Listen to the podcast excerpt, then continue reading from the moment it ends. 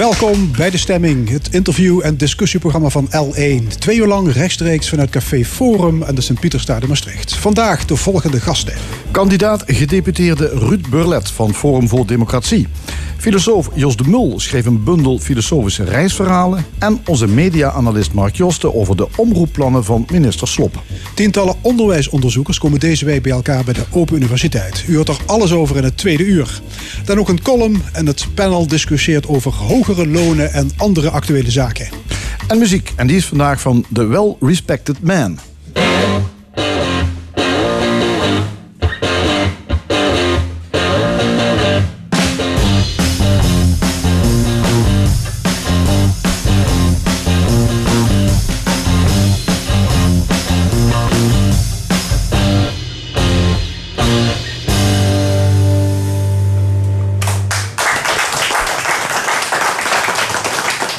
Vrijdag worden Provinciale Staten het nieuwe provinciebestuur geïnstalleerd. En dat zou tijd worden, want de verkiezingen waren al drie maanden geleden. Die lange duur heeft te maken met de lastige verkiezingsuitslag. Uiteindelijk kwam er, tot ieders verrassing, een extra parlementair college uit de bus. Met gedeputeerden van C D A, Forum voor Democratie, P V V, V V D, GroenLinks en de lokale partij G B B L. En een van die Magnificent Seven is bij ons. Ruud Burlet, kandidaat-gedeputeerde voor Forum voor Democratie. Meneer Burlet, welkom. Ooit gedacht dat u nog eens gedeputeerde zou worden? Nee, ook nooit gedacht dat ik in het Forum hier, Forum Democratie, perfecte locatie natuurlijk, aanwezig mocht zijn. Heeft u er veel voor moeten doen? Veel voor moeten doen. Het is een uh, lang traject geweest, waarbij ik toch wel anderhalf, twee jaar mee bezig ben geweest. Dus eigenlijk na de verkiezing van de Tweede Kamer ben ik lid geworden, ook actief lid geworden. En geleidelijk aan steeds verder in het proces meegenomen. Ja. Nee, je sluit je aan bij de juiste partij. Dat denk ik. En voordat je het weet, zit je op het plus. Voordat je het weet, als je, je meldt dat je actief uh, lid bent of wilt worden, dan uh, ga je ook die stappen nemen die dan daarbij horen. Dat je inderdaad ook uh, gescreend wordt of je inderdaad dat zou kunnen. En geleidelijk aan bleek men heel erg tevreden met mijn persoon, laat maar zo zeggen. En werd fractieleider, en, of lijsttrekker en uiteindelijk fractieleider. U maakt deel uit van een zogenoemd extra parlementair college. Dat wil zeggen een bestuur uh, zonder coalitieprogramma. Waarom eigenlijk deze kunstgreep? Kunstgreep, dat is al een heel uh, ja, leidend woord. Ik zou dat niet zo willen noemen natuurlijk. Het is gewoon, denk ik, een goede vertaling van de uitslag die de kiezers in Limburg hebben uh, gegeven. Ze hebben heel duidelijk gestemd. Links heeft wat gewonnen, rechts heeft gewonnen. En die combinatie heeft geleid uiteindelijk naar een heel lang proces. Tot maar deze uiteindelijk heeft Limburg toch tamelijk rechts gestemd. Maar ook links. Ik bedoel, V V D, links C D A, P V V en Forum, die hebben een riante meerderheid. Ja, daarom dus zijn we ook meegenomen in het hele proces. Ja, maar wat is er dan mis met een traditioneel? Nou, ik denk dat het nogmaals, de, de staten hebben heel duidelijk een opdracht gegeven aan de formateurs, en in het eerste geval de informateurs. En die opdracht die heeft zich uitgekristalliseerd na verloop van de tijd. En het is gewoon een optelsom geweest van wat er gebeurd is in de loop van de tijd. En uiteindelijk kwam daar de opdracht van, van de staten om te zeggen van, wij kijken naar een extra parlementair college. En dat is het ook geworden. Ja. Eerlijk gezegd begrijp ik het nog niet. Maar dat ligt dan waarschijnlijk uh, aan mij. Meer aan... Ja, misschien. Maar nou, uh, u zegt eigenlijk, zo zou je het altijd moeten doen. Nou kijk, als je, als je praat over, is dit nou een hele mooie manier om de burger beter bij te betrekken en het democratisch gehalte van de staten te verhogen, vind ik het een uitstekende weg. Hè? Wij, ja. wij als Forum, we hebben ook vaker het zakenkabinet als een mogelijkheid genoemd. En dit lijkt er enigszins op. Zijn mensen, een mix van mensen binnen en buiten de partij die daarvoor uh, voorgedragen werden. Zit u dan nu uh, namens uh, Forum voor Democratie? Of op persoonlijke titel? Ik ben voorgedragen door het Forum voor Democratie voor deze rol. Maar zo gauw het dus toetreedt tot het college, staan we dus eigenlijk voor de Limburgers met z'n allen samen, collegiaal bestuur, gaan we dat uh, extra-parlementair college met het akkoord, of programma zoals we het noemen, gaan we gewoon vol uitvoeren. En daar zit natuurlijk... Maar bent u nu de eerste bestuurder van Nederland van het Forum voor Democratie? Als je het, of zo, niet? Noemt, als je het zo wilt noemen, is het wel natuurlijk een eer dat ik uh, vanuit het Forum op die locatie terecht ben mogen komen. Ja, dat, dat, dat is wel waar. Heeft u met Thierry Baudet afgesproken dat hij zich niet met uw politieke doen en laten in Limburg zal bemoeien? Er zijn hele, uh, heel veel gesprekken geweest op allerlei niveaus. We hebben heel veel contact gehad tussen de verschillende uh, fractieleiders binnen al de provincies. En er zijn heel duidelijk met elkaar afspraken gemaakt hoe we die weg ingaan. En het belangrijkste drijfveer was heel duidelijk van, jullie worden gekozen door jullie lokale, zeg maar, provinciale burgers. En dat is ook de eerste taak die je hebt. Daar speel je je rol. Dus het antwoord op de vraag is, hij dat, bemoeit dat u er niet mee? Dat we relatief veel vrijheid hebben gehad om te vertalen wat de Nederlandse uh, zeg maar eigenlijk richting was van de partij. Om dat te vertalen naar lokale ja. Limburgse standpunten. Maar heeft u hem nog expliciet toestemming moeten vragen om dat te kunnen, te mogen doen?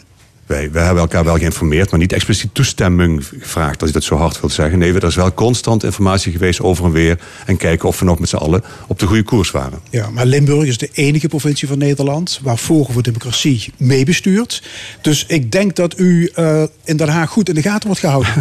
Nou ja, vandaag komt er een Sherry even langs bij mij thuis. Dus wat dat betreft gaan we gezellig eens bijpraten over wat de situatie is, ja. Ja. Waarom bent u eigenlijk lid geworden van Forum voor Democratie? Dat is een hele goede vraag. Um, dan moet je even terug in de tijd naar uh, het Oekraïne-referendum. Ik denk dat dat een... Uh, ja, ik, ik heb zelf wel eens vaak genoemd dat ik, dat ik me gewoon geschoffeerd als burger voelde. Hoe daar omgegaan werd met uh, de, ja, de, de, de, het referendum wat daar toen uitgeschreven werd. De moeite die gedaan wordt om alle mensen te motiveren, te informeren. Uiteindelijk komt er dan een resultaat uit. En het wordt gewoon eigenlijk ja, gedaan alsof de burger helemaal niet in staat zou zijn te beoordelen wat daar afgesproken werd. Terwijl dat heel duidelijk wel zo was. Daar hebben heel veel mensen zich uh, zeg maar eigenlijk uh, moeite voor gedaan. En ik vond dat een moment waar ik zei van ja, dat, zo ga je niet met een, een kiezer of met een burger om. Toen uh, eigenlijk zeg ik, daar is ook het Forum voor Democratie uit, uit ontstaan. En uh, daar voel ik ook aangesproken, heb gestemd. En wat ik heel bijzonder vond van het Forum, ze zijn als enige na de verkiezingen het hele land rondgetrokken en hebben overal uitgelegd wat ze wilden, hoe ze het wilden. En iedereen bedankt die op hen gestemd heeft. En dat was voor mij eigenlijk het laatste punt waar ik zei van nou, voor die partij wil ik heel graag mijn moeite gaan doen. Ja, u heeft zich aangemeld. Uh, de, de laatste verkiezingen, ik denk na de laatste verkiezingen, de Provinciale Statenverkiezingen, dat mensen, uh, ja goed, het was natuurlijk een enorme overwinning van Forum voor Democratie. Daar hoorde ook een overwinningstoespraak bij. En die heeft natuurlijk, ja, die heeft heel veel aandacht gekregen hè, van ja. Thierry Baudet. Uh, een ronkende toespraak. Um, en in, in, in toespraak waar het ging over de bedreigingen van, ja, ik citeer, uh, onze boreale wereld. Wat vindt u ervan toen u dat hoorde en misschien nu nog achteraf? Wat, wat denkt u daarvan? Het is de manier zoals Thierry zich graag uh, uitdrukt. En het grappige is dat je heel gauw ziet dat dat uh, zeg maar, bij de media, als hij een woord gebruikt wat een beetje zeg maar, stoffig geworden is, opeens dan ook een heel besmet woord gaat worden. Terwijl het op dit moment, ja, het zegt niks anders dan de noordelijke halfrond, boreaal.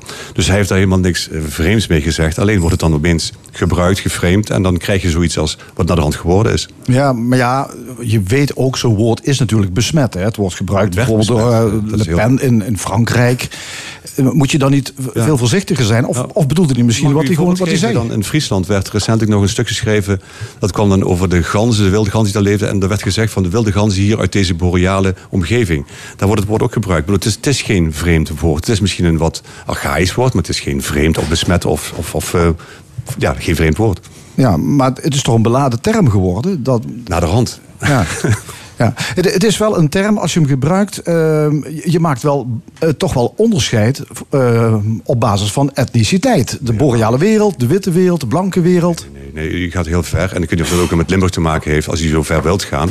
Maar dit gaat duidelijk over de cultuur die wij hier in het noorden, boreale wereld werd genoemd, daar ging het om. En dat is heel duidelijk geweest. Het wordt verdraaid, het wordt geduwd, het wordt getrokken. Maar dat is niet zo als het bedoeld is. Ik denk dat dat ook niet nu verder op deze tafel zo moet, moet worden gebracht, want het is niet zo. Maar zegt u dan eigenlijk, ik, ik distantieer mij van, van Thierry Baudet deze? Ik zeg heel duidelijk dat dat waar het over gaat, het boreaal, bedoeld werd met de cultuur zoals wij die hier in het noorden hebben. En daar houdt het bij op. Maar is dat, dat is de blanke cultuur? Dat is een cultuur zoals wij die hier in het noorden hebben. En ik, nogmaals, dat is heel makkelijk om daar blank van te worden. Dat doet u, dat zijn uw woorden. Nee, ik vraag het. En ik zeg u ja. nogmaals, het is het noorden. We zijn niet blank hier in het noorden. Hier zit van alles. Hier wonen van alle mensen die helemaal welkom zijn als ze mee willen doen hier in Nederland. En dat geldt voor Limburg, het geldt voor Nederland. Iedereen die hier komt en die wil meedoen, is welkom. En wordt fantastisch gedragen en geholpen door onze besturen en door onze organisaties en door onze maatschappij. Ja, het maakt niet uit. Iedereen die hier woont, hoort erbij. Als hij zich inderdaad uh, wil inzetten voor, in dit geval, de Limburgse maatschappij en economie, dan is hij zeker welkom, ja. Maakt niet uit waar je vandaan komt. Nee. nee. Uh, nog een uitspraak. Uh, Thierry Baudet zei ook, we worden ondermijnd door onze universiteiten, onze journalisten. De mensen die kunstsubsidies ontvangen, die onze gebouwen ontwerpen. Uh, d- er is een soort complot, suggereert hij, van um, journalisten, wetenschappers, kunstenaars gericht tegen onze maatschappij. Nou, wat hij heeft aangegeven en wat ook best wel het geval is, als je kijkt naar de media, zijn die redelijk links getint. Ik bedoel, we zitten hier ook best wel met een kritisch beeld over het Forum eh, te discussiëren. En ik denk dat het ook best wel mag. Maar anderzijds, waar het ook over ging eigenlijk, was het onderwijs waar je hoopt en verwacht dat kinderen opgeleid worden tot hele kritische, zelfkritische, zelfdenkende hè, studenten. Daar, daar zitten toch wel in het onderwijs best wel dingen, elementen die ook erg in één richting hè, linksachtig zijn. En we werden daarmee geconfronteerd door verschillende studenten die, die informatie opstuurden over hoe hun vraagstukken waren, hoe ze over werkstukken moesten gaan praten, hoe ze over beoordeeld werden. En dat heeft aangezet gegeven om daar wat kritisch over te zijn. Ja, wat kritisch. Het gaat maar altijd over ondermijning. Ja, goed, dan had hij het over. Maar als je dat meer wilt weten hoe hij dat bedoeld heeft, dan zou je hem persoonlijk moeten vragen. Ja, ja. ja maar u, u, u, u zei in een interview, er zit geen licht tussen mij en Thierry Baudet. Dus in die zin kunt u het ook uitleggen. Hoe wij in Limburg opereren en hoe wij hier actief zijn, zit daar geen licht tussen. Nee, dat klopt. Nee, maar gaat het niet heel erg ver in, in een democratische rechtsstaat om bijvoorbeeld wetenschappers, om journalisten, om die te beschuldigen van ondermijning van onze maatschappij? Ik heb het net uitgelegd, hè, wat ik u zei, dat, dat er inderdaad in de media toch wel redelijk links, hè, als ik het zo mag noemen, gedacht en ook uh, geframed wordt af en toe. Maar de, en maar, dit maar, beeld, maar, trouwens, maar, maar het woord ondermijning, dat gaat toch wel ver? Ja, u geeft hier eigenlijk een beetje al aan dat, dat u heel graag dit wilt, uh, het op de spits wilt drijven. Ik dacht dat we hier zitten om te praten over Limburg en niet over Nederland. Ik heb u dit aangegeven, we hebben heel veel vrijheid gekregen in Limburg om juist te zoeken naar oplossingen voor Limburg. Maar ook de vraag is, maatschappelijke opdrachten die hier liggen en niet het Nederlandse verhaal. Hier zitten wij aan tafel, tenminste zo is het mij gezegd, voor Limburg. Ja, maar dit is toch hetzelfde Forum voor Democratie hier in Limburg? Ja, ik gaf u aan, maar wij mogen daar heel vrij in opereren. In de zin van hoe wij de vertaalslag maken van wat het Nederlandse uh, is, hè, het Forum, en naar het Limburgse. Meneer Burlet, even terug naar de Provinciale Statenverkiezingen van twintig maart. In de campagne was u, nog, nog, was u nogal onzichtbaar. He, was dat bewust? Nou, bewust, we hebben daar met z'n allen ook hier weer over gesproken als het gaat uh, met de lijsttrekkers van de verschillende provincies. En we hebben gekeken van dat we met allemaal nieuwe teams zaten, met allemaal nieuwe mensen op nieuwe uh, posities. En hebben daar gekeken van, van uh, hoe is het spel op dit moment? En je zag heel duidelijk dat het landelijke thema's waren die eigenlijk bij de provinciale verkiezingen de boventoon voerden. Dus we hebben gezegd, nou, dan laten we ook dan landelijk de, de, het zwaartepunt leggen. En provinciaal wachten tot het laatste moment om de standpas uh, kenbaar te maken. Dus het is een, inderdaad... Het is een beetje raar als het gaat om provinciale statenverkiezingen. Ja, maar terwijl het goed, juist zou moeten gaan om de, provinciale thema's. De andere partijen in Nederland, de Nederlandse partijen, die hebben daar echt ook een beetje... Zeg maar, het ging over klimaat onder andere, het ging over immigratie. Het ging allemaal over hele... landelijke thema's. En dan kun je wel proberen om dat uh, naar het provinciale toe te trekken. En dat hebben we ook wel gedaan op het moment dat we die kans kregen. Ja, maar en dat is ook de reden waarom er geen verkiezingsprogramma was? Er was wel een verkiezingsprogramma, maar een heel beknopt verkiezingsprogramma. Ja, en toch vanuit het niets zeven zetels, de op één na grootste partij. Ja, dan mogen we ook spreken van het Thierry Baudet-effect. Ja, daar mag je zeker van spreken. Ja, als de lijst Ruud Burlet had meegedaan, had hij... Ja, er waren wel drieduizend mensen die op mij persoonlijk gestemd hebben. Dus wat dat betreft uh, zijn er toch heel veel mensen die zich misschien hebben laten overtuigen dat dat voor hem gewoon een goede optie was. Ja, maar u wordt gezien als een gematigd man, hè, waar je zaken mee kunt doen, pragmatisch. Uh, maar denkt u niet dat de mensen in Limburg op Forum hebben gestemd juist vanwege dat radicalisme van Thierry Baudet? Ja, nou, nou zegt u radicaal. Ik vind Thierry helemaal geen radicaal persoon. Dus wat dat betreft zou ik dat eens eerst even terzijde willen zetten. En als je dan vraagt van uh, uh, wat voor onderwerp hebben ze gekozen. Ik denk wel dat heel veel mensen het gevoel hebben dat de democratie, het referendum, zulke zaken veel belangrijker zijn dan dat het op dit moment gemaakt wordt door de andere partijen. Maar goed, er staat sinds kort een Sumier partijprogramma op, uh, op de website. Als je de partijnaam zou afplakken met een palet, dan zou je geen idee hebben met welke partij je van doen hebt. Zijn, Wat is in Limburg het unique selling point van Forum? Unique selling point. Een van de dingen die we hier bereikt hebben onder andere is onder andere het extra parlementair college. We hebben heel erg gestreden voor een collectief referendum. Ik mag dus niet praten over het uh, programma tot na morgen. Maar het zijn wel punten die wij hebben proberen in te brengen. En als het gaat over bijvoorbeeld um, de zonneweides en het gebruik van, van, van, van uh, natuur en de weilanden daarvoor, daar zijn we heel erg op tegen. Want in principe is het een slechte keus, want je haalt C O twee receptoren weg. Daar leg je dan zonnecellen van neer. Maar we hebben nog zoveel mogelijkheden om dubbelgebruik te, te doen. Dus bijvoorbeeld, wij zijn heel erg voor om alle logistieke loodsen hier in uh, Limburg te voorzien van zonnecellen. Dus er zijn zoveel nieuwe initiatieven nog. Geen Geen industrieel nieuw gebouw meer zonder zonnecellen. Gewoon overheidsgebouwen met zonnecellen. Ga eerst eens dubbele grondgebruik doen en dan pas praten over zonneweiden op allerlei andere plekken waar het volgens mij niet de ideale oplossing is. Ja. Morgen gaat het echt van start, hè? Dan wordt het collegeprogramma gepresenteerd. U bent uh, gedeputeerde duurzaamheid. Ja. Ja, wat, wat kunnen we van u verwachten? Ja, ik hoorde al iets van Die, die gebouwen nou, volleggen met precies. zonnecellen bijvoorbeeld? Ja, dat is één, één aspect. Uh, ik heb ook de circulaire of blue economy, zoals het genoemd wordt, onder mij. En dat is ook een traject waar, waar ik uh, heel veel ervaring ook mee heb. En ook zie waar, denk ik, die bedrijven die daar in die sectoren actief zijn, ook mee kampen. Hè? De wetgeving, de structuur, uh, het gebrek aan markt om ook goed te kunnen functioneren. Jij komt zelf uit die wereld, hè? Van ik kom de... zelf uit die wereld. Ik heb er ja. vijfentwintig jaar geacteerd. Dus wat dat betreft is het ook heel leuk dat ik in, dan in die rol, of leuk, gewoon echt uitdagend dat ik in die rol mag uh, terug, terugkeren hier. Ja. ja, nou ja, al die gebouwen volleggen met zonnecellen. Ja, ik denk, nou, daar zal niemand op tegen zijn. Nee. Hè? Dat, dat lijkt mij ja, maar het ja. punt is, om ja. daar in plaats van, als je de doelstelling krijgt van de overheid dat je bepaalde targets moet halen, kun je de eenvoudige weg kiezen en ik leg ze weg neer in een weiland. Of ik kies die misschien iets moeilijkere structuur en leg ze op gebouwen neer en dan misschien wel geforceerd. Ja, alleen de vraag is, is het genoeg hè? Op die gebouwen? Zijn ook mensen die zeggen, ja, als, ja, als we alle als gebouwen volleggen is het nog niet genoeg. Dan mag ik de tegenvraag stellen, het is nooit genoeg met zonnecellen en windmolens. Dat weten we ook allemaal, maar het is wel een aanzetje wat gedaan wordt. Maar het is ja. zeker niet de oplossing voor de toekomst, dat weten we allemaal. Nee. Uh, ja, windmolens noemde u al. Dat is natuurlijk een, um, ja, ja, is een moeilijker punt. Hè? Ja. Ja, Kijk, we zullen ons altijd aan, aan de wet houden als het gaat dat er uh, regels opgelegd worden vanuit de uh, nationale uh, regering. Ja, want u wil ze niet, hè, als Forum. Nee, kijk, weet je, we willen ze al sowieso niet op het land. En zeker niet in Limburg, want ze zijn daar gewoon op zijn best half zo efficiënt als dat ze op de zee staan. Dus waarom zou je het überhaupt overwegen om je geld uit te geven aan een windmolen op het land te zetten en nog een keer een heuvelachtig land te zetten waar de wind snelheden voor minder zijn. En er wordt meer subsidie gegeven juist voor die oplossingen. Het is eigenlijk een hele vreemde structuur. Nogmaals, de wet is de wet en als we ons daar moeten houden, zullen we ons daar moeten houden. Maar als we andere keuzes kunnen maken, gaan we die zeker doen. Ja, wat, wat kunnen we nog meer verwachten van u op het gebied van uh, ja, die hele transitie? De transitie, nou, we gaan ook naar alternatieve energievormen kijken. Hè. Dus wat dat betreft, het is ook heel mooi dat we, dat we straks uh, met een uh, echt GroenLinks, mag ik dan zeggen, of GroenLinks mevrouw, die, die heel duidelijk op de energiebasis Carla Brugman zit. En daar ga ik heel veel mee, mee sparren en samenwerken, want met name in de energievoorziening zijn ook andere alternatieven nog mogelijk. Hè. Mijnwater, er worden ideeën over uh, warmte uit riool. Uh, er zijn heel veel interessante ideeën die misschien wel delen van de oplossing kunnen bieden op termijn. En heel belangrijk, opslag van energie. Eh, want dat is cruciaal. Hè. Dat willen en kunnen hè, met, met de transitie kan op één manier opgelost en aangepakt worden. Dat is door opslag van energie. Als je dat niet voor elkaar krijgt, is de rest gewoon nutteloos. Dus daar gaan we ook heel erg op inzetten. Alle kennis en kunde die we ook hier hebben in het Limburgse te gebruiken om naar alternatieven te zoeken. Ja, er is al heel lang is er een plan voor een, een zogenaamde OPEC-centrale op, op Graatheide, waar dan inderdaad een heel diep gat in de grond. Nou ja, moeilijk technisch verhaal, maar waar je, nou, waar je dus energie kunt opzetten. Zijn dat zaken die Die dan weer... Dat is wel een optie die we op zijn minst weer gaan bespreken. Kijken of dat inderdaad uitvoerbaar is. Want heel belangrijk is, maar dat, dat speelt bij meerdere partijen, dat we zeggen van die energietransitie moet haalbaar, draagbaar en met draagvlak uitgevoerd kunnen worden. Dat zijn cruciale uh, thema's.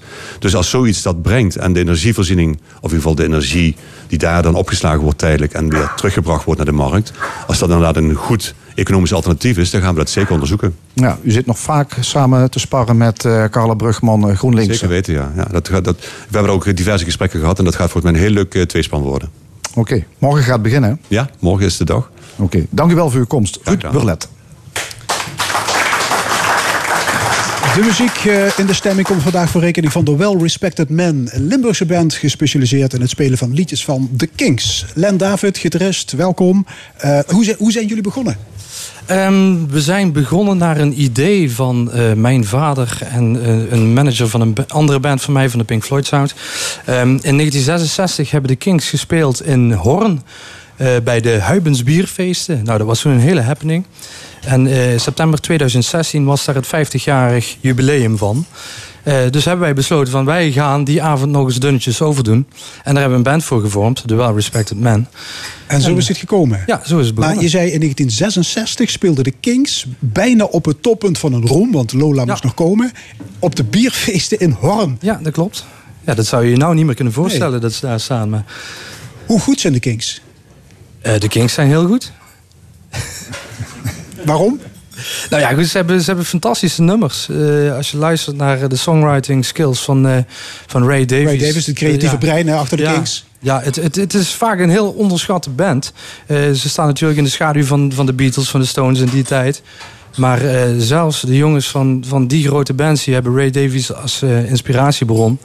Ja, ze hebben gewoon fantastische ja, nummers gemaakt. Briljante singles, maar ook uh, hele mooie conceptenalbums. Ja, hè? Ja. Goed, in negentien vierenzestig verscheen hun eerste single, You Really Got Me. Uh, dat is vijfenveertig jaar geleden. Bestaat de band eigenlijk nog? Um, nou, ze zijn weer bezig met iets te doen. Ik heb gehoord dat ze de studio ingegaan zijn, dat ze de ruzie... want de, de broers Davies die kunnen niet altijd even goed met elkaar nee. overweg... Uh, dat ze het bijgelegd hebben dat ze met nieuw materiaal misschien gaan komen. Oké, okay. En ik heb begrepen dat jullie vorige maand uh, een paar optredens hebben gegeven in Engeland. Klopt dat? Nee, nog niet. Of is dat niet op de valreep? Nee, nee, nee dat, dat, dat, dat zit er nog aan te komen waarschijnlijk. Oké, okay. ja. Goed. Welk nummer gaan jullie spelen als eerste? Uh, Till the End of the Day. Oké, okay, Len David, gitarist, dankjewel. Rap je terug naar het podium. Ik stel nog even de andere bandleden voor. Zanger Ruud Versteden, gitarist Martijn Geuyen, basgitarist Theo de Groot en drummer Frank Koumans. Hier is The Kinks tribute band The Well Respected Men met Till the End of the Day. Baby, I feel good.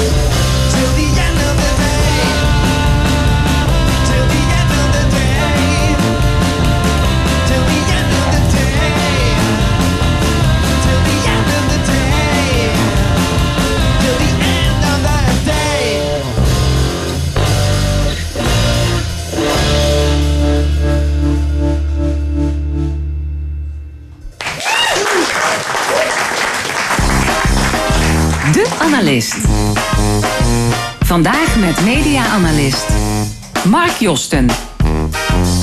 Mark, goedemorgen. Hey, goedemorgen. Je wil het hebben over de plannen van minister Slob met de, de publieke omroep. Ja. Uh, daar is een Hilversum reikhalzend naar uitgekeken. Wat gaat er veranderen voor de kijker? Want het is vooral een tv-verhaal, denk ik, hè? Ja, het is vooral een tv-verhaal, maar ook wel een internetverhaal. Maar daar gaan we het uh, zo allemaal over hebben. Ja. En uh, alsjeblieft, zo kritisch mogelijke vragen. Hè, zullen dat, we doen? Uh, ja, ja, ja. ja. Hey, dat er net over ging. Dat, uh, dat, daar hou ik van. Ja. Uh, over de publieke omroep gesproken. Ja, kijk.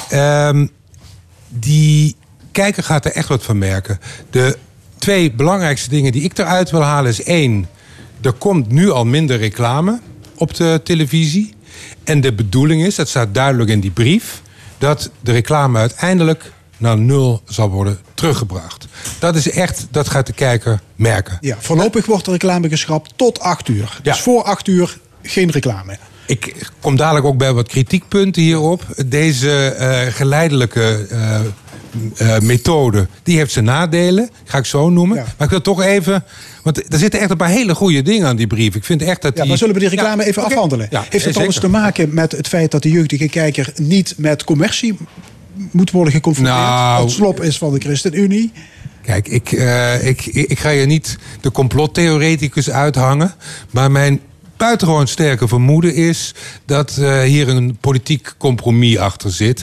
Dat sommige partijen die wilden de totale afschaffing, anderen wilden dat niet. En dit is een soort half-half oplossing. En dan zijn de jeugdige kijkertjes dat is een heel mooi, uh, uh, ja, een hele mooie motivering om te zeggen, we beginnen om acht uur. Maar dat, en ook begin ik meteen natuurlijk met mijn kritische kant op het geheel, dat is niet zo verstandig. Want als je die publieke omroep minder commercieel wil hebben, minder concurrerend met de commerciële zenders, moet je juist op die vensters dat iedereen kijkt, dat zogenaamde prime time, tussen acht en twaalf, dat moet je niet te commercieel, niet te reclamegericht maken. Bovendien, een van de best bekeken programma's is ook het acht uur journaal. Je zou je wel eens met, het, met handen op het hart kunnen afvragen, gaan we niet straks een tien over acht journaal krijgen? Want tussen acht en tien over acht moeten flink wat boodschappen verkocht. Dus dat, dit idee vind ik eigenlijk een van de minst sterke. Het einddoel van die publieke omroep reclamevrij vind ik een ijzersterke visie. Ja, en minder tv-reclame betekent zeshonderd miljoen... Ja. euro minder inkomsten. Ja. Dat wordt weer voor vierhonderd miljoen gecompenseerd. Ja. Die tweehonderd miljoen, is dat nog op te hoesten door? Nee, dat is ook, daar kom ik op het tweede kritiek. Want ja, ik bedoel, het is goed hoor. Dit, dit, dit zijn de meest kritische punten die je hierop kan hebben. Dit is ook een heel kritisch punt. Want met de publieke omroep sinds ongeveer het jaar tweeduizend... gaat het zo ongeveer als uh, met mijn lievelingsclub Rode J C. Ieder jaar een onsje eraf. En op een bepaald moment hou je gewoon niks over. En daar moet je, ja, daar moet je wel erg waakzaam op zijn. Dus wat mij betreft moet die compensatie honderd procent zijn. En als ik dan nog helemaal mijn, uh, uh, mijn kritiekkant af wil bouwen, want daar heb ik daarna echt plaats voor lof op slop. Kijk, als je helemaal afhankelijk bent van een overheid, want dat word je dan, dan word je ook kwetsbaar. Kijk, die, die reclame maakt wel commerciëler, maar zorgt wel dat je nog ergens een onafhankelijkheid hebt tegenover de politiek. En in landen als Groot-Brittannië, daar heb je een systeem waardoor die publieke omroep toch op afstand is van de overheid. En dat lijkt me goed, want anders gaat iedere keer met ieder uh, veranderend kabinet, met ieder veranderend regime, verandert ook Uh, uh, uh, je, je hele mediaapparaat. Dat heb je in Italië met Berlusconi gezien. Je ziet het nu in Polen. Dat lijkt me niet heel erg goed. Vooral niet als je een publieke omroep wil hebben om juist de discussie voor iedereen, van alle uh, politieke gezinten, uh, uh, breed en sterk ja. te maken. Uh, Mark, nog even terug naar mijn eerste vraag. Wat gaat er veranderen voor de kijker? Nou, betekent dat kijk... een grotere rijkdom aan programma's? Wat ja, denk je? Nou ja, kijk, nu wou ik dus echt even echt wat, wat heel lovend zeggen over, over slop. Kijk, een van de belangrijkste dingen waar een publieke omroep voor is, zeker in een uh, periode met uh, internet, social media, waarin het moeilijker wordt om hele dure, goede journalistiek om die te, te organiseren. Als je in zo'n tijd durft te schrijven in je brief, wij gaan met wetgeving een groot hek zetten om de journalistieke producties. Dus overal mag een onsje af, maar niet van de journalistiek en niet van de onderzoeksjournalistiek, dan doe je iets heel erg goed. Dus je zou je nu kunnen voorstellen dat er misschien een lichte verschaling van het aanbod komt door die, uh, weer die volgende bezuiniging. Ben ik niet voor. Maar wat daar echt beschermd blijft, wat de kijker blijft zien, zijn al die geweldige dingen, bijvoorbeeld die Nieuwsuur heeft gedaan met uh, uh, de, die, die, die hele onthulling over het, het, het steunen van jihadistische groepen in Syrië. Uh, de, de, de onthullingen van Bas Haan over de bonnetjes van Teven. Dat soort verhalen, die zullen niet minder worden. Sterker, als dit wordt uitgevoerd, zou je van dat type verhaal meer krijgen. En ik vind dat ook echt de ultieme taak van een publieke omroep. Dus de journalistiek, ja. de journalistieke functie op tv Zeker. wordt versterkt. Ja. Ten koste van het amusement. Dat, ja, dat, dat, helemaal, dat, dat voel je aankomen. Dat voel je aankomen. Dat kan ik nu natuurlijk nog niet hard garanderen. Maar je ziet dat aankomen. En, wat ik ook nog niet heb genoemd, de... dat is nog niet zo sterk uitgewerkt als die journalistiek en de onderzoeksjournalistiek. Maar daar hebben jullie je vast over gehoord. Meer ruimte voor de regio. Op, uh, ja, daar de... komen we, daar komen ja. we zo meteen op. Ja. Mark, uh, heeft de minister ook een visie op dat hele online gebeuren? Ja, uh, dat vind ik ook heel interessant. Dat is tot nu toe. Is daar door nou ja, een, een, een lobby van producenten en uh, sommigen uit de krantenwereld is heel erg tegengehouden dat je die publieke zenders, dat die ook op het internet actief zijn. Nou, we leven inmiddels in een tijd dat het publiek veel meer op internet zit dan op allerlei zenders. Dus als je voor een publieke omroep bent, zou je ook voor die publieke omroep op die gremia moeten zijn. En wat hier goed aan is, hierachter zitten ook onderhandelingen met de producenten, maar vooral ook met de grote kranten. Van jongens, we gaan elkaar geen vliegen meer afvangen. Wij zijn eigenlijk helemaal geen concurrenten van elkaar. De grote concurrenten, die zitten in Amerika. Dat zijn de Facebooks en de Googles. Daar lekken al die advertentiedingen naartoe. Wij moeten samen een front vormen. En dat hebben ze aan de achterkant, dat hebben ze echt goed gedaan. Dus complimenten daarvoor. Ja.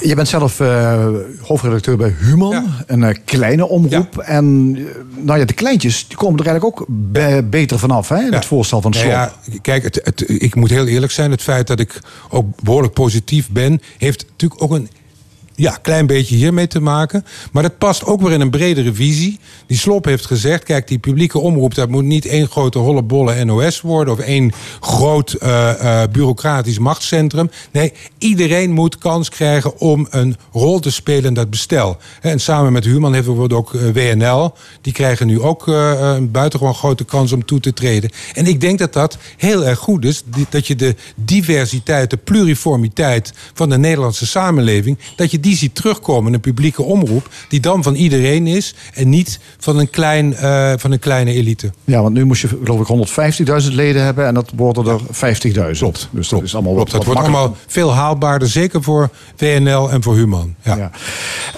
N P O drie, ja. Daar is veel over te doen in ja. het nieuwe plan. Want ja. uh, de minister die wil van N P O drie eigenlijk meer een regiozender ja. maken. Het is nu een jongere zender, een probeerzender. Hè, waar, wat, uh, ja. Ja, waar, waar wat andere markten aangeboord uh, kunnen worden. Waar wat, wat andersoortige programma's.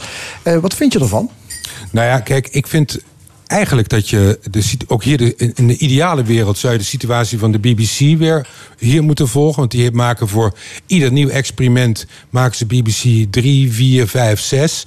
Uh, en in die wereld zou ik echt ervoor pleiten, ga alsjeblieft door met jonge makers kansen geven, waar N P O drie voor is. En je hebt ergens heb je, je je talentenpool nodig, die moeten opgeleid worden. En er komen ook hele interessante programma's als De Luizenmoeder, uh, Lubach. Dat komt allemaal van drie. Dat hadden we zonder drie nooit gehad. Dus dat vind ik jammer. Aan de andere kant, ja, dat die regio een veel grotere ruimte krijgt, dat vind ik interessant. Dat is, zit zowel in de nieuwsvoorziening, maar ook, de, dat zie je ook in die plannen. Er is ook echt ruimte voor een soort uh, creatieve ondernemingslust. En nou, nu ik hier weer zit, kijk, we zitten in Limburg. Limburg is echt de provincie, denk ik, van de grote verhalen. Er zijn twee Brusselprijzen voor het beste journalistieke boek zijn naar Limburgse boeken gegaan. Naar El Rij, eh, eh, over Jos van Rij. Naar het boek Het Geluk van Limburg van Marcia Luiten.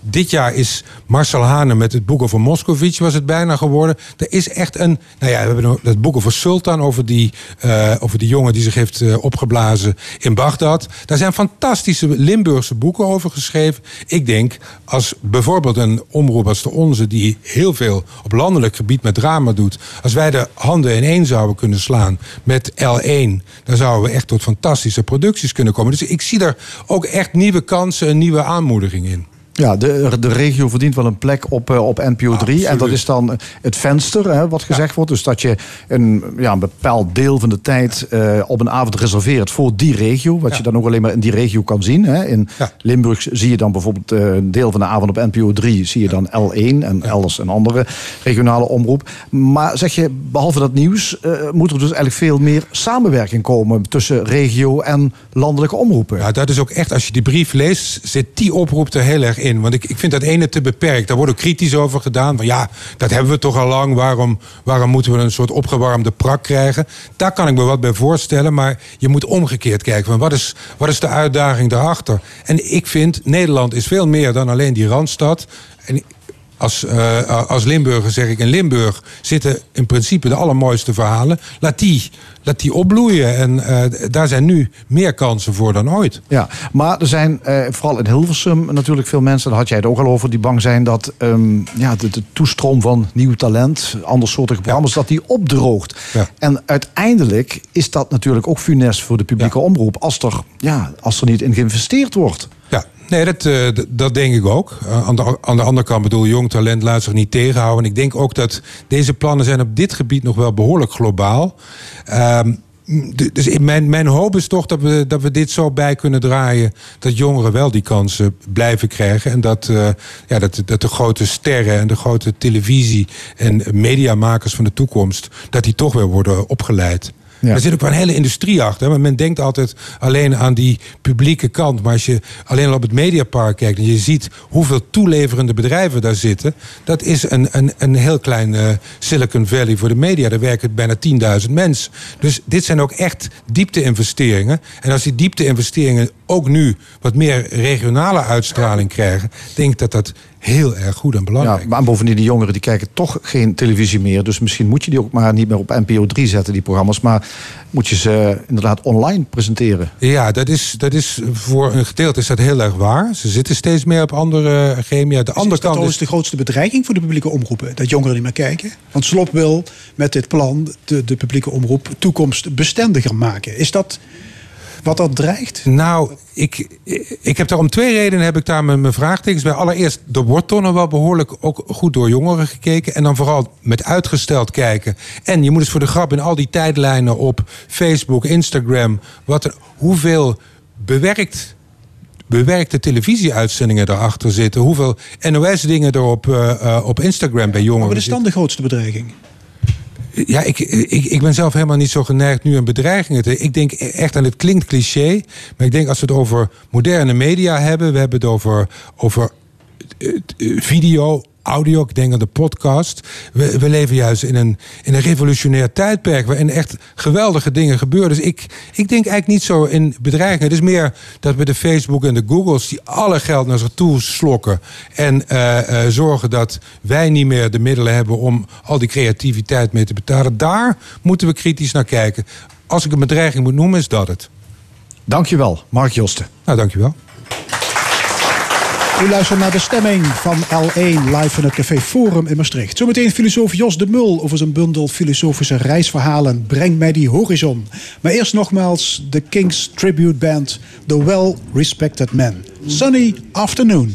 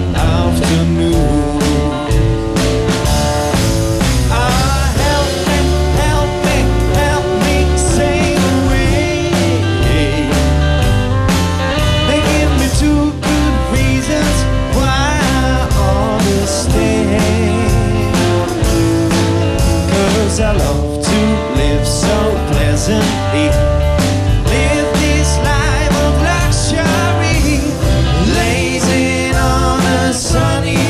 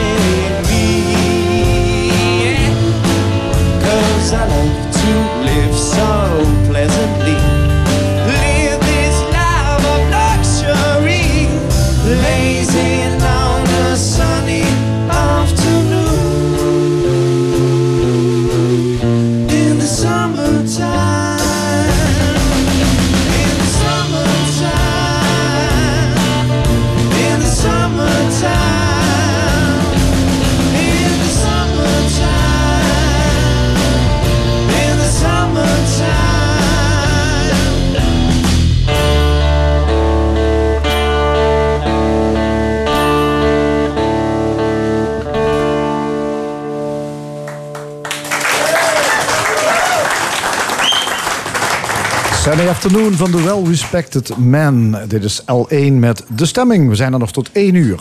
En bij ons aan tafel Jos de Mul, hoogleraar wijsgerige antropologie in Rotterdam. Vanuit zijn woonplaats Molenhoek heeft hij zowat de hele wereld bereisd. Indonesië, China, Japan, Noord- en Zuid-Amerika. De lijst van bezochte continenten en landen is lang. Over zijn reiservaringen schreef deze cosmopoliet en filosoof een boek. Breng mij die horizon. Aan tafel Jos de Mul. Meneer de Mul, welkom. Uh, filosofen en, en, en of filosoferen moet ik zeggen en reizen. Hebben die twee activiteiten raakvlakken? Ja, ik denk het wel. Um, op twee manieren. Um, reizen is een heel veel gebruikte metafoor eigenlijk om het denken te beschrijven. He, we spreken bijvoorbeeld over de denkweg die iemand heeft afgelegd. Of er wordt een nieuw terrein, wordt er geëxploreerd. Uh, um, en dat, uh, we, we nemen posities en stellingen in. En dat zijn allemaal ruimtelijke metaforen die we gebruiken om het filosoferen te beschrijven. Denken in het algemeen.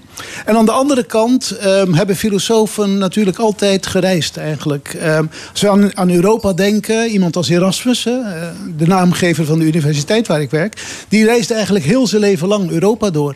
He, want uh, denken heeft ook te maken met um, uh, het spreken met elkaar, met ideeën van anderen opdoen, anderen inspireren en inspiraties opdoen. Dus dat is ook erg belangrijk. U heeft ook heel wat afgereisd. In, in welke hoedanigheid? Nou, op verschillende manieren. Um, enerzijds door mijn werk um, op de universiteit. Ik heb uh, als uh, gasthoogleraar in verschillende landen gewerkt. Verenigde Staten, Japan, China.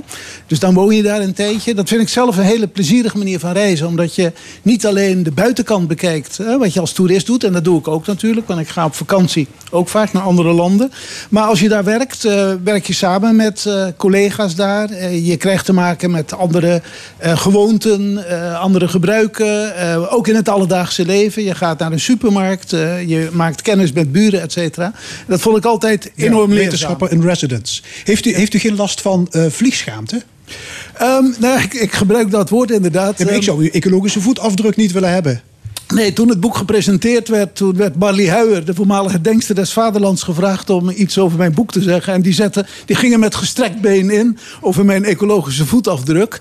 Gelukkig eh, eindigden ze wel heel charmant door te zeggen, nou ja, iedereen moet dit boek kopen en lezen, dan hoef je die reizen niet te maken. Toen heb ik ook ja, gezegd, ja, somebody has to do the dirty job natuurlijk. Daar. maar ja, maar u heeft heel wat kilo's uh, C O twee uh, Ja, ik moet zeggen, ik ben, ik ben daar wel uh, veel bewuster van geworden natuurlijk. Een van de verhalen gaat uh, ook over de uh, Amerika, eerste Amerika-reis die uh, mijn vrouw en ik gemaakt hebben in de jaren tachtig. En we waren toen, zaten krap bij kas en we hadden graag een roadtrip gemaakt, maar dat bleek te duur te zijn. Maar we kwamen er toen achter dat je voor vijfhonderd dollar een maand lang unlimited flights had bij Delta Airlines. En toen hebben we onmiddellijk zo'n ticket gekocht. Nee. En dat, dat maakte niet alleen het reizen goedkoper, maar door strategisch rond lunchtijd of dinertijd te gaan vliegen, kon je ook nog een maaltijd uitsparen. Ja. Maar dat zou zo, zo nu die, eigenlijk niet naartoe helemaal met vliegtuigen. Ja, en een nachtvlucht spaarde ook nog een hotel uit. Dus ja. dat was, uh, ja. U bent opgegroeid in Terneuzen, in, in, in Zeeland. Uh, heeft u daar dat reisvirus opgelopen als jong manneke? Ja, in... in Maar misschien is dat ook een beetje persoonlijke mythologie. Maar ik, ik woonde echt aan de zeedijk. En als kind speelde ik daar heel vaak. En ik werd altijd wel gefascineerd door de schepen die daar voorbij gingen. Uh, met vreemde lettertekens. Ik weet nog veel Griekse schepen bijvoorbeeld. En voor mij als klein manneke. Uh, ik had nog nooit Griekse lettertekens gezien. Vond ik heel fascinerend. Ook Chinese had je in die tijd al, of Koreaanse. En ik had toen wel al een soort verlangen. Ook als je aan een kust woont, ben je altijd, heb je de vraag, wat, wat is daar aan de andere kant? En uh, misschien dat dat niet uh, de uitsluitende verklaring is. Ja, voor mijn in het boek staat, elke, elke kustplaats is een plaats van heimwee naar het volgende werelddeel. Ja, dat is wel zo, denk ik. Um, um, en je ziet ook, um, kustplaatsen hebben altijd uh, ook iets cosmopolitisch. Omdat er ook uh, altijd heel veel reizigers van andere landen zijn. En dat roept ook nieuwsgierigheid op. He, en Terneuzen is um, ja, nog steeds een van de grotere havens uh, in, um, in Nederland. En ook natuurlijk als doorgang de Schelde naar Antwerpen. Uh, ook hele grote zeeschepen ja. komen daar. Meneer de Mul, waar, waar is dat, al dat reizen eigenlijk goed voor? Um, ja, daar wordt in de filosofie, en daar reflecteer ik in het boek ook een beetje op, wel heel verschillend over gedacht. Um, sommige mensen zeggen, en vooral in het oosten uh, tref je dat veel aan, daar wordt gezegd, ja, je hoeft eigenlijk helemaal niet te reizen, want alle wijsheid zit diep in jezelf en je kunt beter stilstaan, reflecteren op jezelf. Um, ook in het westen wordt dat wel gezegd. Uh, iemand als David Hume, uh, de Engelse verlichtingsfilosoof, zegt, ja, alle mensen zijn hetzelfde in alle tijden, alle plaatsen, dus reizen is nergens voor nodig. En Pascal, de filosoof en wiskundige, zegt zelfs, ja, alle problemen in het menselijk leven komen voort uit het feit dat men niet rustig op zijn kamer kan blijven zitten. Ja. Dus dat, dat is zeg maar een hele negatieve blik op het reizen. Aan de andere kant zijn er altijd heel veel um, uh, filosofen geweest die gezegd hebben, ja, onze horizon is heel beperkt. En dat is ook de titel van het boek, Breng me die horizon. Want de horizon is niet alleen, moet niet alleen letterlijk begrepen worden in de zin dat onze einder, heel mooi Nederlands woord, onze einder is beperkt, is eindig. Dat betekent dat je ervaringen ook heel beperkt zijn. Het is ook een, een meer overdrachtelijke metafoor. We hebben een beperkte ervaringshorizon. En door te reizen kun je die verruimen. Ja, en je kunt er ook figuurlijk de horizon verruimen.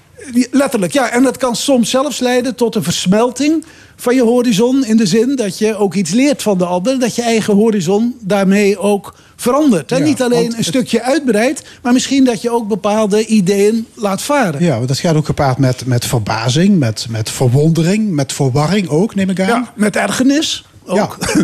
Met hilarische situaties vaak. M- muggen, elkaar... diarree, diefstal. Ja, nee, alle ellende die je kunt bedenken. Nee, soms moest ik wel eens aan Pascal denken, dat hij best uh, wijze woorden sprak ja. over dat rustig op je kamer blijven. Ja. Ja. U bent veel in China geweest. U heeft daar gastencolleges gegeven. Uh, hoe, hoe kijkt u eigenlijk naar China? Ja, met, met um, een zekere triestheid op dit moment, moet ik zeggen. Um, ik kom er vanaf rond het jaar tweeduizend ongeveer. En ieder jaar dat ik er kwam, ik, ik ben er bijna jaarlijks geweest in die periode. Soms voor wat langere periode ook. Ik heb een korte tijd ook in, in Shanghai gewoond. Um, ieder jaar dat je er kwam, zag je dat er wat meer vrijheid kwam. Dat mensen um, het beter kregen ook. Um, tot tweeduizend acht ongeveer. En met um, de verkiezing van Xi Jinping is het eigenlijk vrij snel heel erg veranderd. En nu merken we dat vooral heel erg. Onder andere door eh, een van de hoofdstukken gaat over Xinjiang. En de oostelijke provincie waar de Oeigoeren wonen, die heel ernstig onderdrukt worden op dit moment. Um, dus nu is het, uh, wordt het heel breed gezien. En je ziet ook de meer agressieve politiek uh, in de regio richting Japan, et cetera. En dat is heel triest eigenlijk. Want het is een land met een hele oude Uh, rijke cultuur. En um, zo tussen tweeduizend en tweeduizend tien hè, uh, had je het idee, het wordt hier ieder jaar beter. Mensen uh, krijgen wat meer vrijheid. En velen hoopten ook dat er met de economische liberalisering Uh, dat dat ook gepaard zou gaan met democratisering. Uh, een van de ideeën die vaak naar voren zijn gebracht is dat het type liberale samenleving wat wij hebben, dat dat heel nauw, uh, een democratische samenleving, heel nauw samenhangt ook met economische vrijheid. En nu zien we in China, maar ook in Singapore bijvoorbeeld en in Myanmar, dat er een, een type um, maatschappij komt die wel economisch gezien heel liberaal is en steeds rijker wordt, maar dat combineert met een heel autoritair regime. En um, dat is eigenlijk helaas niet wat wij hoopten dat er zou gebeuren in die landen. En dat is een grote bedreiging. Hè. We zien nu ook de strijd tussen China en Amerika om economische hegemonie. En hangt daarmee samen. En dat is tegelijkertijd ook een, um, een, een strijd tussen twee politieke culturen. Alhoewel ik moet zeggen, uh, Trump ook wel zijn best doet om die Amerikaanse ook wat meer op die van China te laten lijken. Maar in uw boek ook uh, reportages dichter bij huis, zoals Duitsland. En u zegt trouwens, fietsen is het allerbeste vervoermiddel. Ja, sommigen daar, daar vinden... kan niks aan tippen. En Duitsland is het beste fietsland. Ja, ja nou, um, sommigen vinden wandelen ook heel prettig. Maar daar heb ik iets minder mee. Het gaat me wat te traag. En je krijgt de zere voeten van uh, een hele lange tijd. Maar fietsen kun je, kun je op een dag, kun je honderd kilometer kun je, uh, overbruggen. Ja. Als je het op je gemakje doet. En waarom heeft u langs de, de Neckar gefietst? Nou ja, dat was uh, ja, waarom Duitsland zo'n mooi fietsland is. Ze hebben enorm veel fietspaden. En je kunt echt grote delen van Duitsland helemaal uh, door fietsen zonder uh, op een autoweg te komen. Dat is, dat is al heel fijn natuurlijk. Rivieren zijn um, ook fijn omdat daar, uh, dat het vaak heel mooi is qua natuurlandschap. Het zijn vaak ook natuurgebieden. Maar ook heel veel cultuur is er langs uh, die rivieren te vinden. En de Neckar bijvoorbeeld is een van, uh, de, wordt wel gezegd, de meest romantische uh, rivier van Duitsland. Omdat een aantal steden als Heidelberg en Tübingen vooral uh, ook hoogtepunten van de Duitse ja, het romantiek hart, het hart van de Duitse romantiek, ja. Ja, ja, dat... Uh, ja. Nietzsche? Uh, Komt vaak voor in uw, uh, in uw boek. Ja, Nietzsche is ook... U, u stelt ja. zich de vraag, stel dat Nietzsche een racefiets had gehad met vierentwintig versnellingen. Wat dan? ja, het, hij, ja, dan was de Ubermens misschien nog een maatje groter geworden dan, uh, dan hij nu al in ja. gedachten had. Ja. Nee, het was, dat is wel heel grappig, want Nietzsche schrijft heel veel ook over het reizen. En hij zegt, vertrouw geen enkele gedachte die zittend is ontstaan. He, want dat zijn bekrompen gedachten. Dus al die baanbrekende ideeën van hem heeft ja. hij ook bedacht in de buitenlucht. Ja, en heeft, niet in zijn muffe ja. studeerkamer. Ja, hij, heeft dus een, hij is heel vroeg uh, met, um, met ziekteverlof gegaan eigenlijk. Omdat hij werd gekweld door ernstige migraines en oogpijnen. Dus hij is op jonge leeftijd gestopt. Um, hij was toen achtendertig. En hij heeft toen um, meer dan tien jaar door Europa gezworven. En toen zijn al zijn... Hij heeft meer dan tien boeken geschreven in die tien jaar. Uh, dat zijn allemaal boeken die waren anders dan zijn, later, of dan zijn eerdere boeken. Dat waren boeken met aforismen, hele korte stukjes. En dat kwam omdat hij ze echt al lopend bedacht. En hij had zo'n opschrijfboekje en dan schreef hij ze op. En als hij dan zo'n paar honderd had, werd dat een boek. Ja, doet u het zelf ook? Um, nou, niet op, ik schrijf geen aforistische boeken in die zin. Maar ik maak vaak wel aantekeningen uh, als ik op reis ben. Zo zijn een aantal van deze uh, verhalen ook ontstaan. Um, want in tweeduizend twee um, of tweeduizend drie, toen had ik de uh, Socratesprijs gewonnen. De wisselbeker voor uh, het Nederlandstalig boek voor Cyberspace Odyssey. En toen werd ik door N R C uh, George Roodnat gevraagd om regelmatig essays te schrijven in N R C uh, Cultureel Supplement. Over culturele zaken. En ik heb dat toen gedaan over de films als The Matrix, et cetera. Maar op een bepaald moment uh, ben ik ook van mijn reizen verslagen gaan maken. En dan maak je, dat werd een soort gewoonte. Vandaar dat er in de loop van de jaren heel veel van die verhalen zijn ontstaan. En maak ik wel regelmatig aantekeningen over dingen die ik zie en meemaak en gesprekken die ik voer. Een ander hoofdstuk gaat over Bali. Ja. Een paradijselijk eiland, maar door het toerisme totaal verpest. Er komen vijftien miljoen toeristen per jaar. Het wemelt van de luxe hotels. Ja. Dus massatoerisme heeft zijn keerzijde. Jazeker. Ja. Ja, Bali heeft voor ons een speciale betekenis. U vroeg uh, eerder in het gesprek waarom reis je? Nou, deels voor mijn werk, uh, deels vakantie. Maar we hebben ook een zoon die daar al vijftien jaar woont. En met ja. een Indonesische is getrouwd. En die bezoekt hem dus hij... ieder jaar trouwens. Hm? Las ik in het boek. U gaat er ieder jaar naartoe. Nou, niet, ja, bijna, bijna, zeg maar. Dus ja, voor die ecologische voetafdruk, ja, ook daar weer... Ik word er nog eens even in wrijven. Ja, want hey. ja, we hebben wel eens gedacht aan maar zwemmen, het, maar schelps de... Hè, de ja, twaalf, maar, de, maar een tijdje geleden was hier Ilja Leonard Pfeiffer te gast over zijn roman Grand Hotel Europa. En daarin veegt hij de vloer aan met toeristen. Hij zegt, overal waar toeristen komen, gaat alles naar de Filistijnen. Ja. Nou, eens? Ja en nee. Kijk... Um, Daar is een soort idee van dat je als toerist zoek je... Kijk, um, toeristen zoeken vaak iets in het buitenland wat ze niet hebben thuis.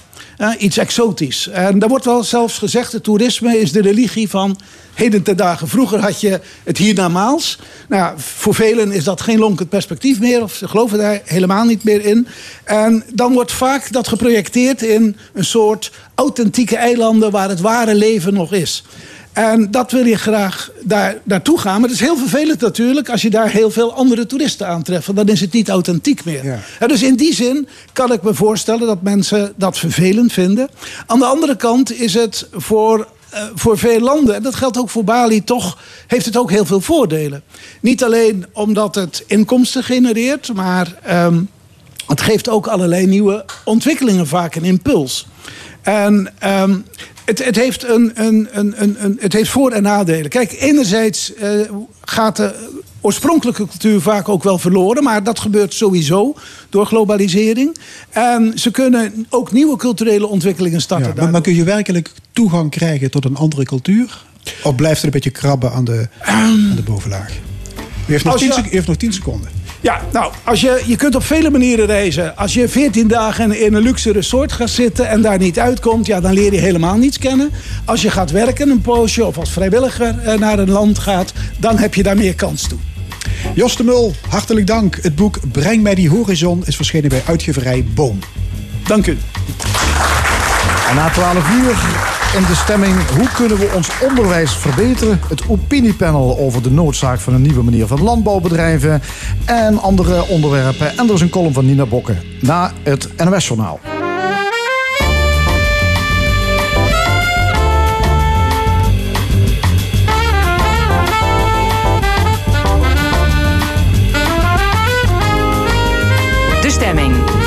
Frank Ruber en Fons Geraads. Opnieuw welkom bij De Stemming, het interview- en discussieprogramma van L één Radio vanuit Café Forum in Maastricht. En wat nog allemaal in dit tweede en laatste uur? Even na half één discussieert het panel met Tirza Hoeben, Cor Bosman en Loek Hustings over de prijs van ons voedsel, hogere lonen en andere actuele zaken. Een column van Nina Bokken, muziek van The Well Respected Men, maar eerst het onderwijs. vijfhonderd onderwijsdeskundigen komen deze week bij elkaar in Heerlen. De Open Universiteit organiseert dan de Onderwijs Research Dagen. Ze buigen zich over thema's als het effect van staattafels in de klas, het kijkgedrag van leraren, wiebelfriemelkinderen, pesten en improviseren in de les. Hoe belangrijk is innovatie in het onderwijs? En zitten leraren wel te wachten op al die vernieuwingen? Bij ons aan tafel organisator Saskia Brand-Grubel en de onderzoekers Halszka Jarodzka en Iwan Wopereis. Hartelijk welkom, alle drie. Uh, Saskia Brand-Grubel, om met u te beginnen. U bent de hoogleraar onderwijswetenschappen, uh, drijvende kracht achter deze conferentie. Onwijs, onderwijs, zo heet het. Ja. Wat een uh, hippe slogan. Ja, dat is een, een, hip, een hippe slogan. Ja, dat klopt. Nou, daar hebben we even over nagedacht. En het is niet voor niks dat het onderwijs onderwijs heet. Omdat het gaat, nou, wat u net ook al zei, uh, de innovatie van het onderwijs. En wat we eigenlijk willen is ja, onwijs mooi onderwijs maken. Dat je zo'n onwijs mooi onderwijs maakt. Dat je studenten, leerlingen helpt om uh, goed te leren. Goed voorbereid zijn op de toekomst. En uiteindelijk uh, goed kunt functioneren in de maatschappij. En dat vraagt onwijs mooi onderwijs. Uh, vandaar de titel. Die Onderwijs Research Dagen, dat is een congres dat ieder jaar wordt gehouden. Voor de hoeveelste keer alweer? Ja, voor de hoeveelste keer alweer. Dat is een mooie vraag. Volgens mij is het de zevenenveertigste. Zo. Ja. Dus dat... En wordt er door onderwijsdeskundigen zoveel onderzoek gedaan dat je ieder jaar een driedaagse conferentie kunt vullen? Ja, zeker. Uh, het onderzoek wordt niet alleen gedaan aan universiteiten. Uh, dus niet alleen docenten en, en onderzoekers van universiteiten lopen op dat congres rond. Maar er zijn ook heel veel mensen uit het, uh, uit het onderwijs zelf. Uh, want ook in het, bijvoorbeeld in het hoger onderwijs uh, lopen nu allemaal lectoren rond. Ook daar wordt veel onderzoek gedaan. Dus ook het onderzoek wat gedaan wordt bijvoorbeeld op hoge, hogescholen uh, wordt daar gepresenteerd. Maar ook in combinatie met het middelbaar en het voortgezet en het lager onderwijs wordt veel onderzoek gedaan. Dus ja, je ziet ook dat het congres verwachten jullie meer. Ja, vijfhonderd ja. Uh, onderwijsmensen, uh, ja. professionals, noem maar ja. op. Uh, die verzorgen meer dan tweehonderddertig presentaties. Daar ben je na drie dagen toch hartstikke murf, hè? Of ja. Is ook de bedoeling. Dat is ook de bedoeling. Nou, iedereen kan natuurlijk kiezen in de onderwerpen uh, wat hem zelf aanspreekt. Met de, uh, de dingen waar hij in de dagelijkse praktijk zelf ook mee van doen heeft. Dus het is ook gewoon een scala wat je aanbiedt. Uh, en mensen kunnen daar ja, in grasduinen en kijken naar wat, wat heb ik voor mij, voor mijn eigen onderwijspraktijk nodig. En dan kunnen ze daar uh, naar die sessies toe gaan. Waar gaan die onderzoeken zoal over? Ja, die onderzoeken, voorbeelden noemen? Ja, die onderzoeken zijn eigenlijk heel breed. Want die, die onderzoeken die hangen samen uh, met... Uh, Ja, het leren van echt studenten, van hoe gaat dat, hoe leren mensen. Maar ook van hoe organiseer je het onderwijs in de klas. Tot dan hoe organiseer je hele opleidingen. En hoe doe je dat in schoolorganisaties. En hoe zorg je dat je ook uh, de hele, hele onderwijs goed organiseert. Tot aan meer macro, dus meer de beleidsmatige kant van onderwijs. Dus het is het hele scala van heel micro in de klas. Hoe leren mensen tot aan hoe organiseer je nou eigenlijk het onderwijs. Tot aan uh, beleidsmatige zaken. Ja, en dan is het de bedoeling dat collega-academici daar kennis van nemen. Ja. Misschien met elkaar in discussie gaan. Ja, zeker. Ja. Dat, dat, ja. dat werk, ja. ja. Dus ook het netwerk daarin, dat je, dat je met elkaar aan de praat raakt over hoe doen wij dingen in het onderwijs en hoe kunnen we het onderwijs verbeteren. De onderwijsinspectie is in haar jaarrapport, ja, u kent het, hè, ja. de staat van het onderwijs, altijd kritisch over de kwaliteit van ja. ons onderwijs. En u?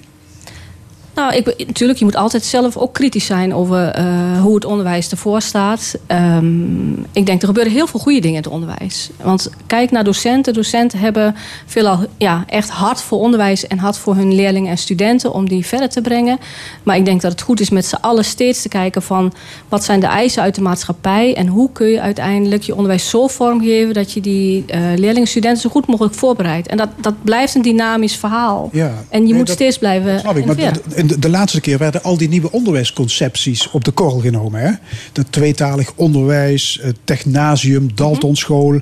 En de inspectie vraagt zich af of al die vernieuwingen wel tot uh, kwaliteitsverbetering leiden. Ja, vindt u dat een gerechtvaardigde vraag? Nou, tuurlijk, dat is een heel goede vraag. Want ik denk dat bij alle vernieuwingen die je inzet, je neemt jezelf niet serieus als je een vernieuwing doet en dat vervolgens niet evalueert en kijkt wat de effecten daarvan zijn en of dat überhaupt werkt. En als het werkt, hoe komt het dan dat het werkt? En hoe kun je het nog weer verbeteren? Of als het niet werkt, ook het lef weer hebben en te zeggen... nou, dit is echt geen goed idee, we gaan het weer uh, afbouwen. Dus goed evalueren van innovaties, als je jezelf serieus neemt, doe je dat. Hoe belangrijk is onderwijs? Heel belangrijk, want het is... Het, je leidt op, je leidt je, je, je kinderen op voor de toekomst. En zij zijn degene die de maatschappij vormen in de toekomst. Dus ik vind onderwijs... Uh, onwijs belangrijk. Onwijs belangrijk. Ja, hier aan tafel uh, dus twee onderzoekers... Uh, die uh, allebei ook uh, een presentatie gaan houden uh, komende week. Iwan Wopereis, u doet onderzoek naar improviseren. En de studieobjecten, dat waren jazzmuzikanten. Uh, dat klopt. Uh, ik onderzoek hoe jazzmuzici... Uh, zeg maar die expertise in het improviseren uh, ja, hebben eigen gemaakt. En ook wat het kenmerkt uh, om een goede improvisator te zijn. Dus ik heb uh, gesproken met uh, de experts en ook met uh, mensen, uh, zeg maar critici zoals j- jullie hè, in, bij de radio en tv. Wat vinden die nou dat een uh, expert moet uh, bezitten aan kennis en vaardigheden en houding? Ja, hoe, hoe, hoe kun je goed improviseren? Wel, welke eigenschappen heb je nodig? Dat heeft u bekeken. Nou, allereerst moet je een enorme goede kennisbasis hebben. Dus je moet goed uh, weten, als je in een bepaald genre uh, ja, zeg maar muziceert... dat je dat genre gewoon goed kent. En liefst ook nog buiten die genres. Dus je ziet ook bij die experts dat ze die, uh, zeg maar, die genres goed kennen. En dat ze veel uh, geoefend hebben. Dat ze echt meters hebben gemaakt. Uh, in de interviews die ik ook heb gehouden... hebben ze het ook telkens over... Ja, heel veel meters maken, dus veel spelen uh, in bars, uh, maar ook uh, in restaurants en dat soort zaken. Dus echt heel veel uh, oefenen, oefenen, oefenen, oefenen. Soms wel tot tien uur per dag. Wat trouwens niet wil zeggen dat dat zo goed is, want fysiek is dat natuurlijk weer wat minder. Want dan kun je allerlei uh, blessures oplopen.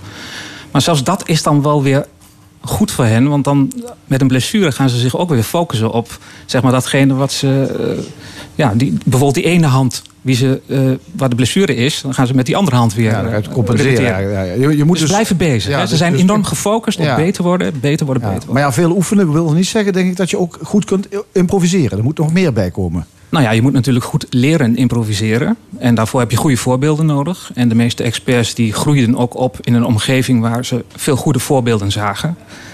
En daarnaast denk ik ook wel dat enorm speelt, is dat je de juiste... leraren hebt, de juiste docenten. Dat je heel veel feedback krijgt en daardoor gemotiveerd raakt. En ook ja, die positieve feedback, ja, dit maakt natuurlijk dat je blijft leren, blijft leren en, en doorgaat. Ja. Kun je improviseren leren of zit het in je? Je kunt het leren. En natuurlijk is er ook wel een bepaalde karaktereigenschappen... of bepaalde karaktereigenschappen die je zult moeten bezitten. Je moet bijvoorbeeld fouten durven maken, risico's durven nemen... Uh, dat wordt ook veel gezegd uh, in, in mijn studies. Ja, dus dat, je je uh, moet ook sensitief zijn, denk ik. Hè? Je moet toch wel aanvoelen open, wat, wat ja. er gebeurt. En... Openheid. Kijk, er is natuurlijk wel iets als uh, een bepaalde ja, basis die je moet hebben. Gewoon goed kunnen horen. Uh, ja, dat je, zeg maar, als je iets muziek hoort, dat je het goed in je kunt opnemen. En dat is wel een stukje hardware, zoals ik dat maar noem, dat je moet bezitten. Ja, nou gaat het over, ja, nou gaat het over onderzoek naar improviseren, jazzmuzikanten. En u gaat een ja. lezing, of u gaat hier een presentatie over houden op een onderwijscongres. Um, kunt u mij even uitleggen hoe het zit? Nou ja, dit is uh, een complexe vaardigheid, zoals ik het noem. En ja, we maken onderwijs voor complexe vaardigheden. Ook muzici, die leren improviseren, leren dat op conservatoria, op muziekscholen. Dus wat dan interessant is, dat ik vervolgens uh, richtlijnen kan geven voor uh, ja, lesprogramma's, hoe je dat het beste kunt inrichten uh, om te leren improviseren. Ja, het zijn lesprogramma's dus vooral voor muziekopleidingen waar u naar kijkt. Voor muziekopleidingen. Maar je zou ook wel een vertaalslag kunnen maken richting het onderwijs. Ook daar wordt natuurlijk uh, muziek gemaakt, maar ook uh, in allerlei andere vakken is het toch wel van belang dat je op een of andere manier toch Uh, ja, onverwachte situaties kunt overwinnen. Eigenlijk improviseren wij allemaal. Wij zijn ook aan het improviseren hier aan deze interviewtafel. Helemaal, gigantisch. Ja, ja, ja, ja. ja dus uh, ja, volgende vraag moet ik dan ook meteen uh, improviseren. Nee, maar het, het, is, het zit niet in iedereen natuurlijk om dat te kunnen, dat improviseren. Ik bedoel, ja, je kan het wel leren, maar de een kan het makkelijker. Uh, de ander heeft daar meer moeite mee. Dus uh, het is wel ook in het onderwijsprogramma op te nemen om mensen...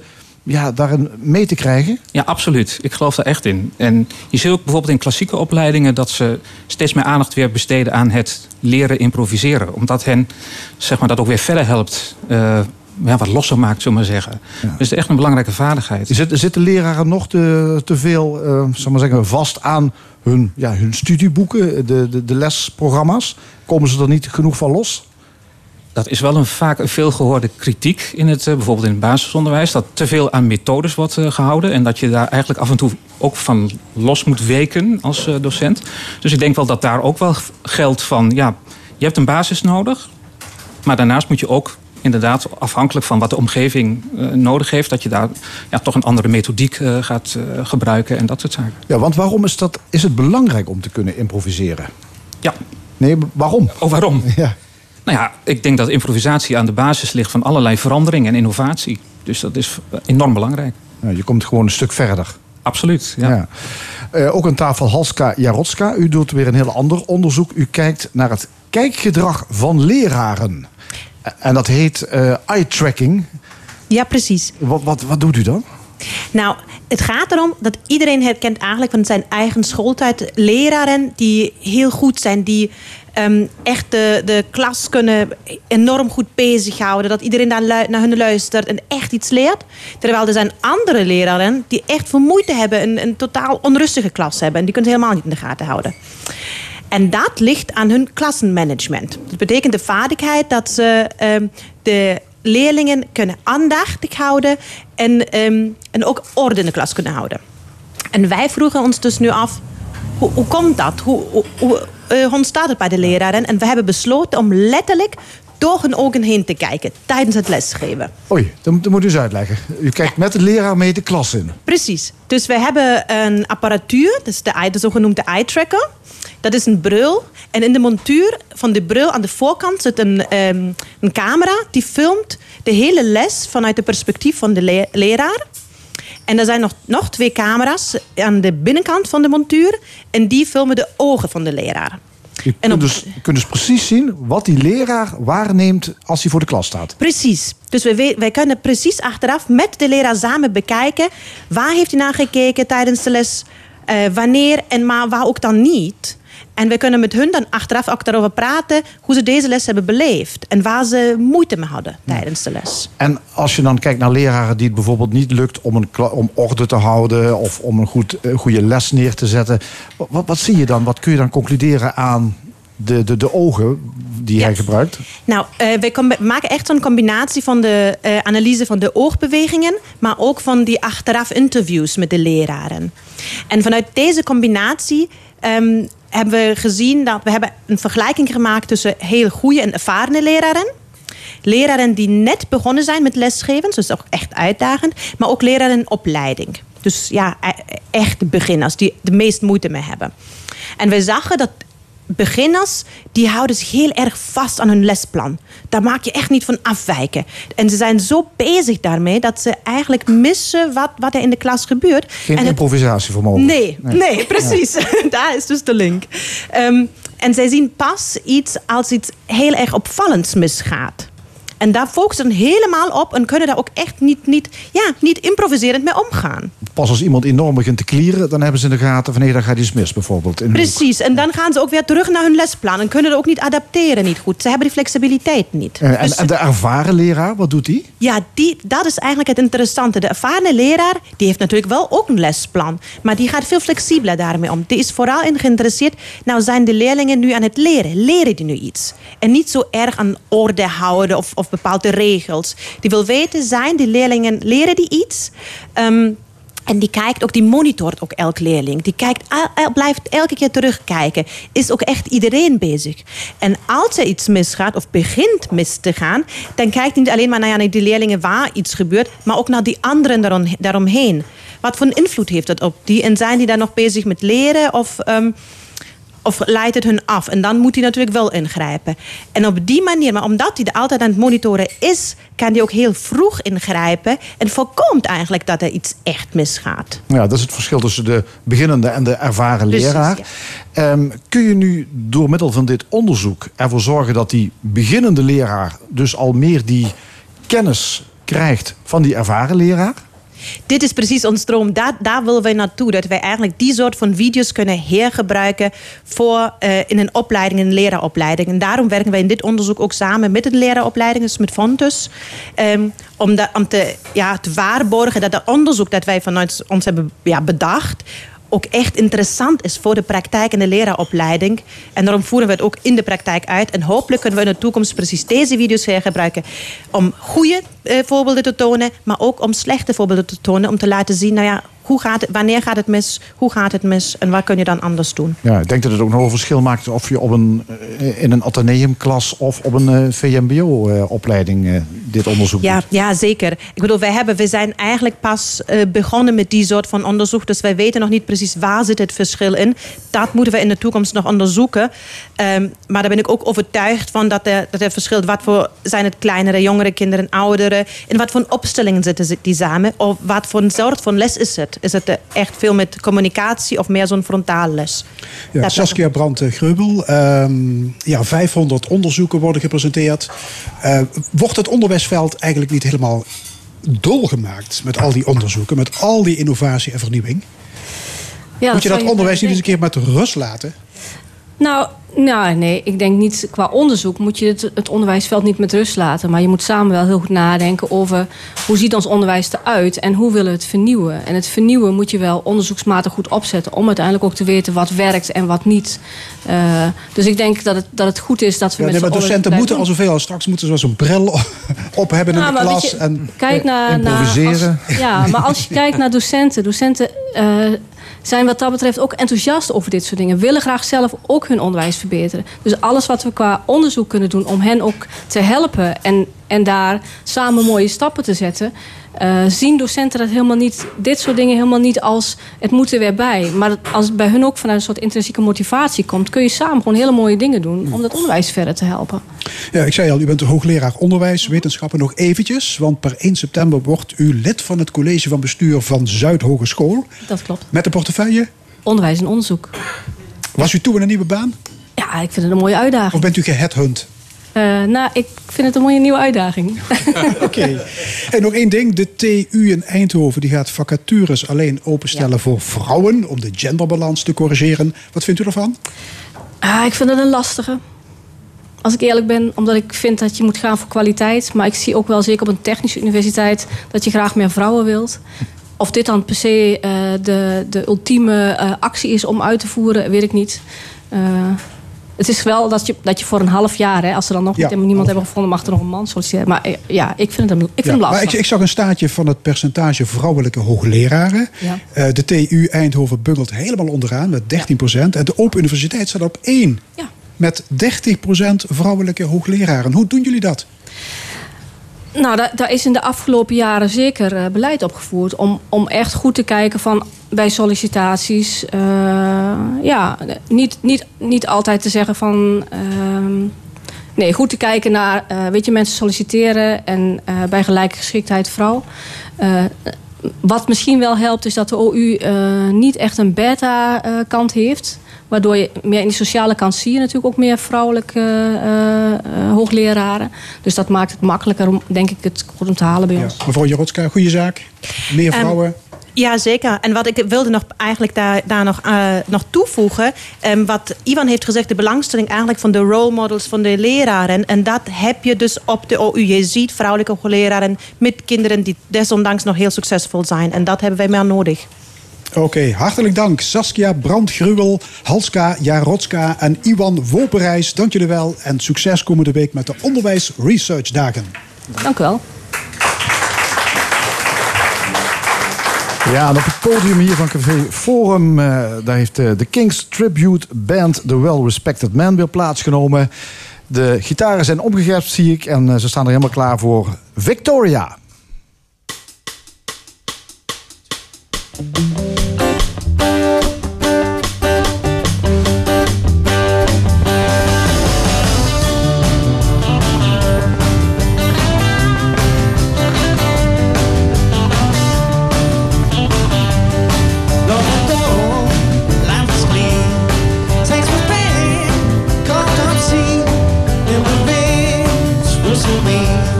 Stay home for the long, for the long.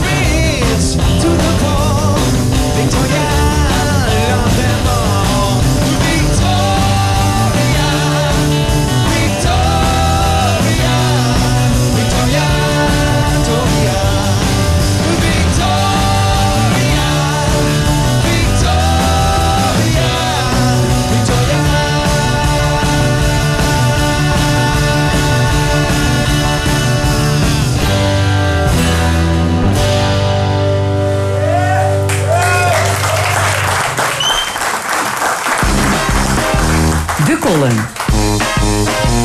Vandaag met Nina Bokken.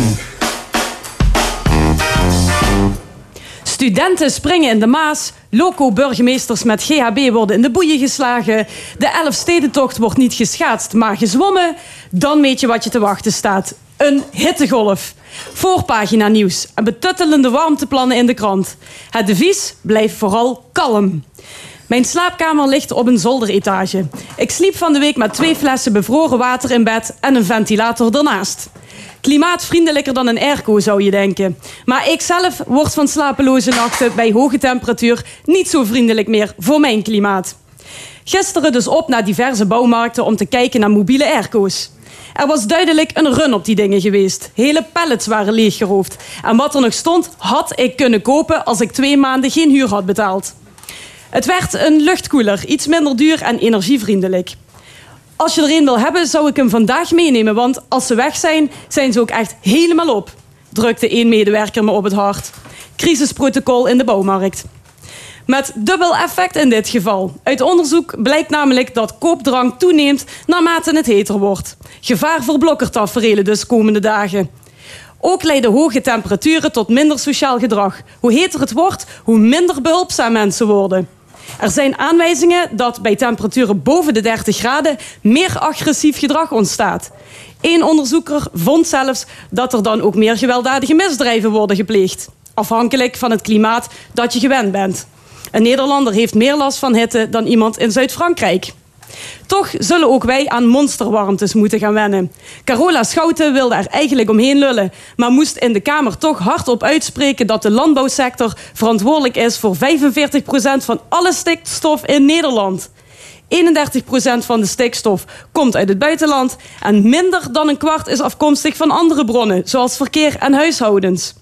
In dezelfde krant die dit bericht gaf, staan twee pagina's tekst die de burger voorhouden dat hij zelf wat significants kan doen voor het klimaat. Zoals meer biogroenten eten en minder vlees. U weet wel, een dieet dat inmiddels voorbehouden is aan mensen die goede airco's kunnen kopen. De kiloknallerlobby heeft namelijk een dikke worst in de pap van de Europese politiek. En die heet trouwens niet Frans Timmermans.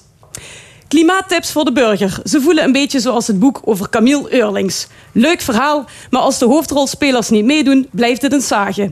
Al is deze ex-politicus wel het levende bewijs dat opvliegerigheid en hitte van elkaar houden. Meneer is inmiddels fiscaal verhuisd naar Malta. Ook tussen Iran en V S raken de gemoederen verhit. Ik vraag me nu af of dat heet gebakerde karakter van Trump misschien te wijten is aan zijn overmatig zonnebankgebruik. Dat hij zogenaamd op het laatste moment de aanval op Iran staakte, leek op het vuur alleen maar olie te zijn. Het voordeel, die olie is door dit conflict straks toch te duur geworden om mee te gooien. Dus die brand dooft vanzelf. Laten we ons deze zomer niet te veel gedragen als een dolle stier op een rode lap en kalm blijven bij toenemende spanning. Neem een voorbeeld aan Tom Dumoulin. Laat de race voor wat hij is en boek een paar dagen vakantie met je geliefde. Of koop een airco.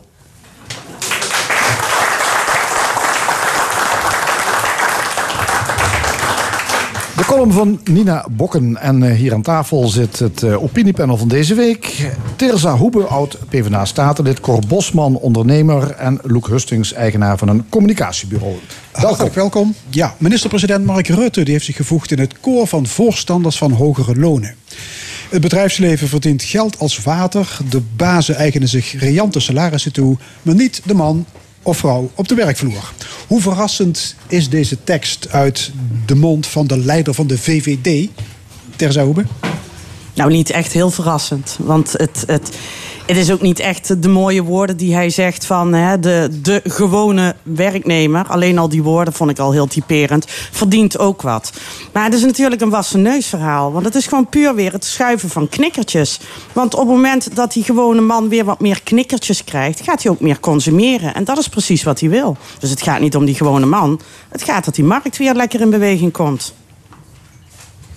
Ja, en daar komt dan natuurlijk bij dat, uh, alhoewel, ik vond het wel een nogal verrassende uitspraak van deze V V D-premier. Uh, daar komt bij dat diezelfde overheid die aan de ene kant vindt dat mensen meer moeten gaan verdienen, hè, zeker uh, in de, in de, in de werkgeverssfeer, diezelfde, datzelfde kabinet verhoogt tegelijkertijd ook de B T W.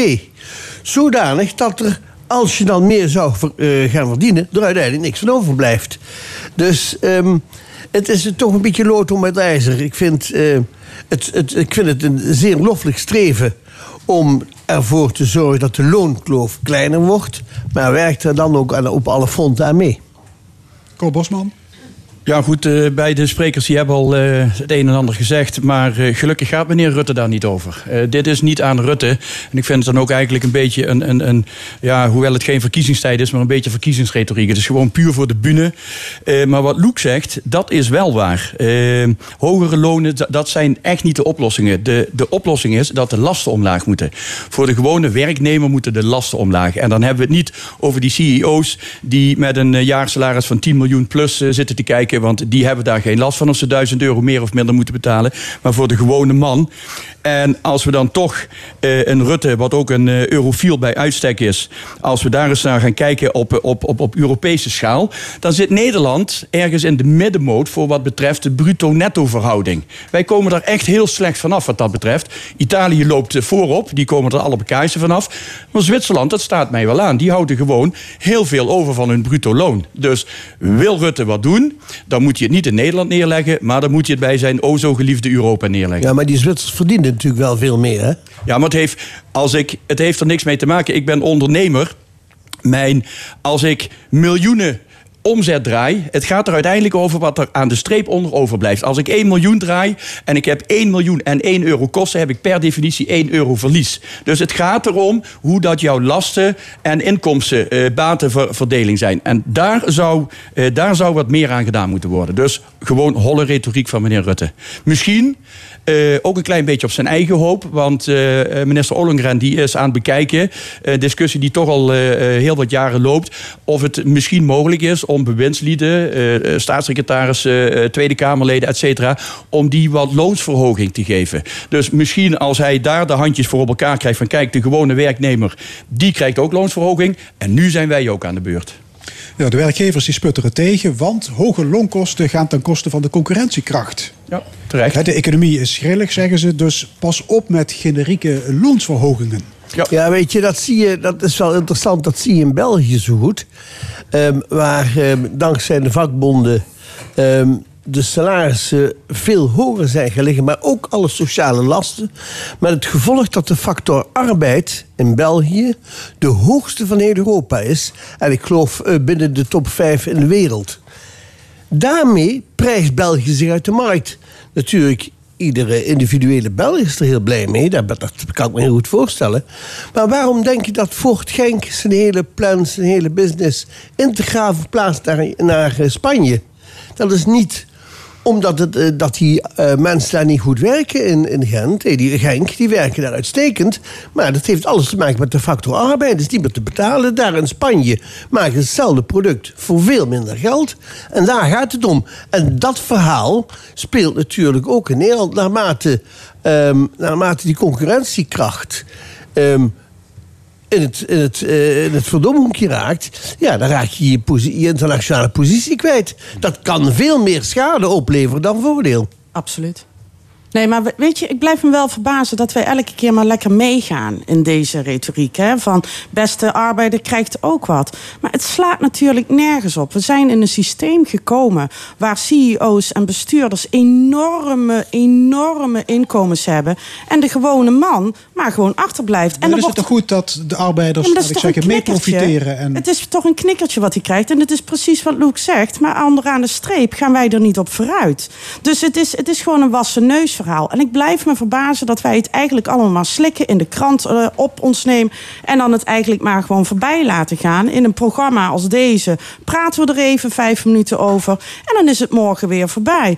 Maar feit blijft dat wij als, als de gewone man en vrouw gewoon dus moeten zeggen, beste Nederland, we moeten eens anders gaan kijken naar die inkomens. We moeten anders gaan kijken naar werk. Zo, sowieso, in de toekomst gaat dat toch veranderen. Dus waarom niet nu al doen? Ja, maar het is ook lastig met al die flexwerk medewerkers en Z Z P'ers. Is ook zo. Maar, het, ik heb ook niks, maar die kunnen moeilijk het, een, een vuist maken. Ik hè? heb maar ook niet gezegd dat het, uh, dat het makkelijk is. Maar het moet wel gebeuren, want het slaat nergens op. Maar het is ook niet voor niks dat uh, de regering dat ook voorstelt om die Z Z P'ers allemaal minstens zestien...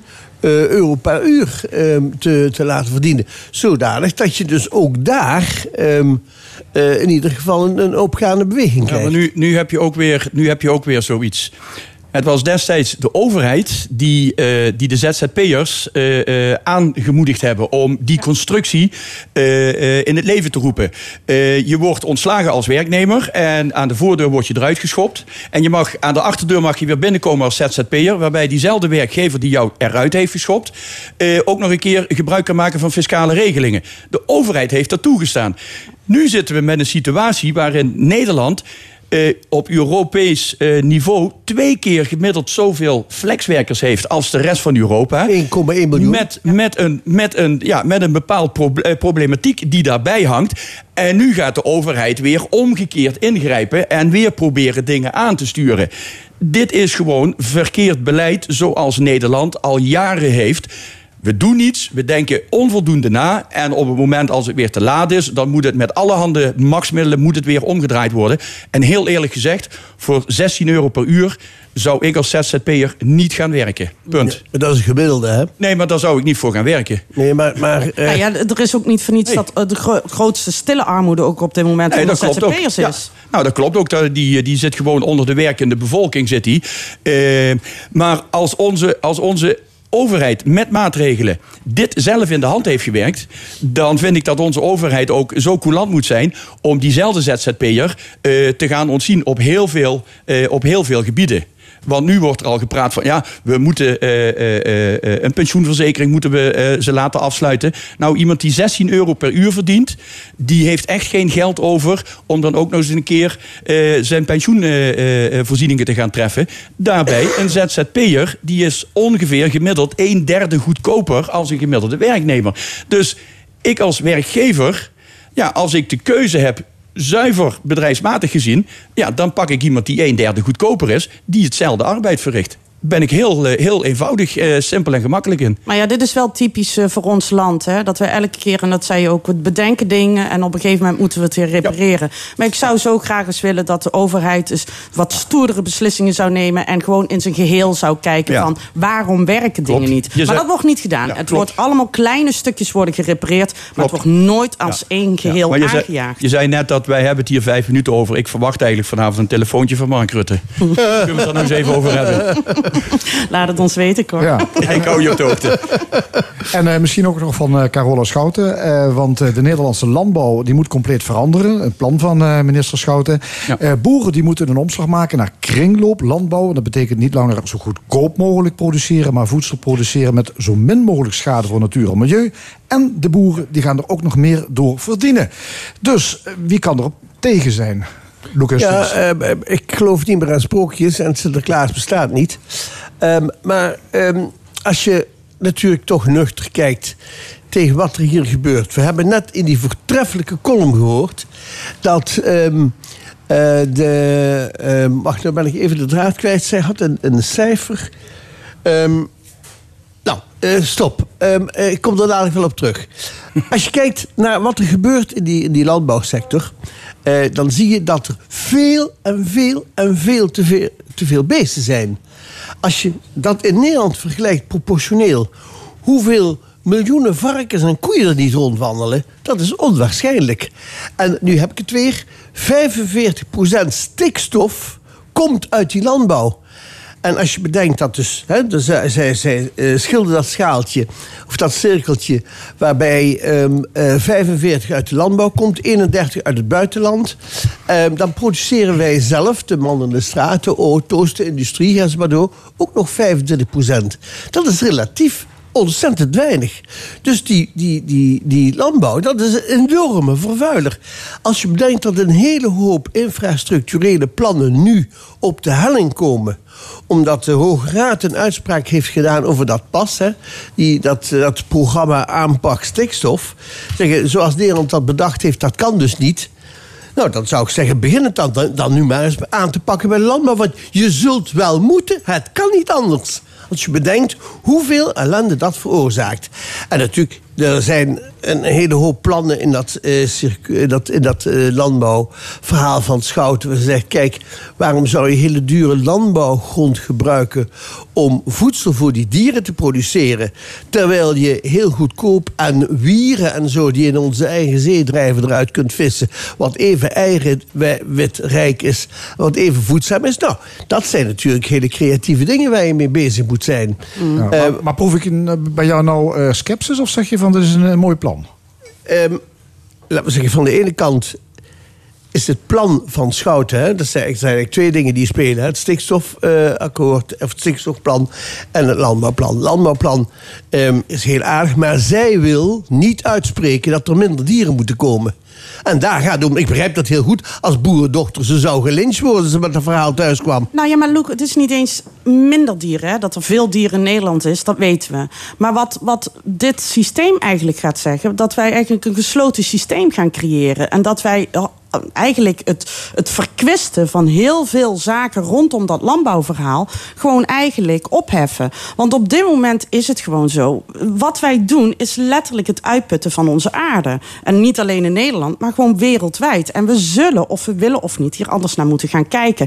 En wat wij dus letterlijk eigenlijk al sinds de, de, de, de, de, de komst van de industriële revolutie zetten we letterlijk op de pof te leven. Wij leven boven onze maat. En dat betekent dat wij letterlijk op een gegeven moment rekening gaan betalen. Als we dat niet nu doen, dan betalen we die in de toekomst. En ik vind het heel apart dat ze zeggen, ja, maar op dit moment zijn de producten die op deze manier worden geproduceerd nog veel te duur. Maar dat is niet fair, want op het moment dat je kijkt, dit is een gesloten systeem. Dus je weet, alle kosten die erbij komen kijken, dat betaal je voor. Maar onze producten, dat eitje er gewoon uit de supermarkt, van bijvoorbeeld een, een normale boer, kippenboer, daar kunnen wij niet precies weten wat het kost. Want de echte ecoprijs hebben we niet. Want de echte prijs, wat kost het eitje, het produceren, maar wat voor schade levert het ons op? Als je dat door gaat rekenen, dan is waarschijnlijk dat kipstereitje die je bij de Lidl kunt kopen uiteindelijk goedkoper. Ja, maar ik hoop ja. Cor, Cor Bosman, wat vind jij ervan? Uh, ja, ik heb het net al gezegd, van onze overheid die bedenkt altijd hele mooie, rigoureuze plannen. Uh, en, en dit is weer zo'n heel mooi voorbeeld. Nederland wordt wereldwijd geroemd uh, om, om het... Om het efficiënte, effectieve landbouwbeleid wat wij hebben. De producten die wij produceren, die zijn zo efficiënt. Die hele, of die, die, die hele keten, die lineaire keten. En dan komt er in één keer een minister en ik neem alle, alle randvoorwaarden, vijfenveertig procent stikstof, et cetera, et cetera. Dat neem ik allemaal mee. En daar kan ik ook een heel stuk in meegaan. Maar waarom moet je nou iets waar je wereldwijd om geroemd wordt, waarom moet je dat nou rigoureus willen veranderen van een lineair productiesysteem naar een circulair productiesysteem? Dat die afvalstoffen wat er vrijkomen bij de productie, dat we daar anders mee moeten omgaan. Dus wat de minister doet is, zij wil het hele systeem omgooien, terwijl er echter maar een aantal facetten zijn die voor verbetering vatbaar zijn. Ik denk dat ze daar veel beter op kan focussen. Ja, maar ja, Loek zegt, het, het, het, de basis van het systeem klopt gewoon niet. Veel te veel dieren. Ja, nou ja, daar, dat, dat is zo gegroeid, maar daar zit natuurlijk wel de oorzaak. Je kunt, nu is het plan, die koeien die mogen niet met de stal uit. Hè, die moeten dus niet meer in de wei, vrolijke koetjes in het landschap. Nee, nee, nee. Die moeten in de stal blijven, want daar kun je die stikstof op een behoorlijke manier afzuigen. Nou ja, daarmee krijg je natuurlijk toch wel een buitengewoon geforceerde toestand. Hè, ja, maar die... Waarbij ik overigens net ook nog even had willen ingrijpen. Als je bedenkt wat het product dat de boer heeft geproduceerd kost, en wat het uiteindelijk in de winkel kost, dan moet je eens kijken wat daartussen zit. Daar blijft onnodig veel aan de strijkstok hangen, waardoor dat eten dus veel, duur, veel te duur wordt. Ja, ja, maar dat is, dat is trouwens wel een van de gevolgen van het plan van uh, minister Schouten, dat het voedsel in de supermarkt wel duurder gaat worden. Nou, dus dan hebben we weer, dan kan meneer Rutte nog een keer schreeuwen, want dan moeten de, de lonen nog een stuk hoger omhoog. Eh, omdat de gewone man steeds minder blijft overhouden. We ja. hebben begin van het jaar hebben al het geintje gehad met de B T W-verhoging naar, eh, van zes naar negen procent, wat de gemiddelde burger drie komma twee procent extra kwijt is. De, sinds het vorig jaar, binnen één jaar, zijn de prijzen sowieso al zes procent gestegen binnen de supermarkten. Nou, als je dit nog een keertje gaat doortrekken, worden de prijzen nog veel hoger. Wat je vervolgens gaat krijgen als wij, als wij hier agrariërs, landbouwers, veeteelthouders... als we die nog meer kosten op de nek gaan duwen. Bijvoorbeeld met het, met het P A S, met het programma Aanpak Stikstof. Wat doen die mensen? Die gaan met, met behulp van Europese subsidies gaan ze naar Oekraïne... waar de grootste eierboerfabrikant ter wereld ligt... die een gigantische uh, uh, oppervlakte aan, uh, uh, aan eierstallen heeft... zo groot als de provincie Utrecht. En die komen dan vervolgens weer via een omweg komen die weer terug in Nederland. Ja. Maar dat is toch precies wat je tegen wilt gaan? En hoe gaaf is het nee, dat je gewoon de minister waar, hebt? Waarom zou je dat willen tegengaan? Nee, want je wilt toch uiteindelijk een samenleving creëren... niet alleen in Nederland, maar over de hele wereld... dat wij gewoon met respect met onze aarde en onze met producten omgaan. Ja, maar ik denk, want dat ik, gebeurt nu ik niet. Ik denk dat we dat ook wel doen. Maar ja, Tirza, is het, is het uit te leggen uh, dat we meer gaan betalen aan, uh, voor ons voedsel? In de jaren zeventig waren we gemiddeld twintig procent van ons inkomen kwijt aan voedsel. Nu is dat nog maar zo'n tien tot twaalf procent. Ja. Nou ja, kijk, is, is het te verkopen? Kijk, wat ik heel belangrijk vind, dat is wat ik je net zei. De andere producten, daar wordt geen eco-bedrag over genoemd. Dus je, de, de, de werkelijke kosten over de manier hoe wij op, deze moment, op dit moment de landbouw inzetten... gaat ons sowieso meer geld kosten nu en in de toekomst zeker.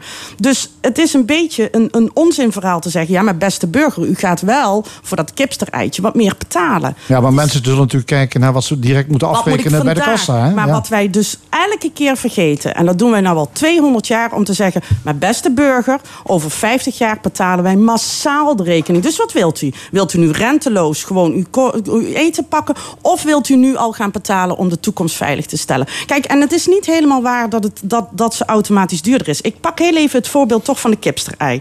Het is een heel interessant product, want dat is echt zo'n gesloten systeem.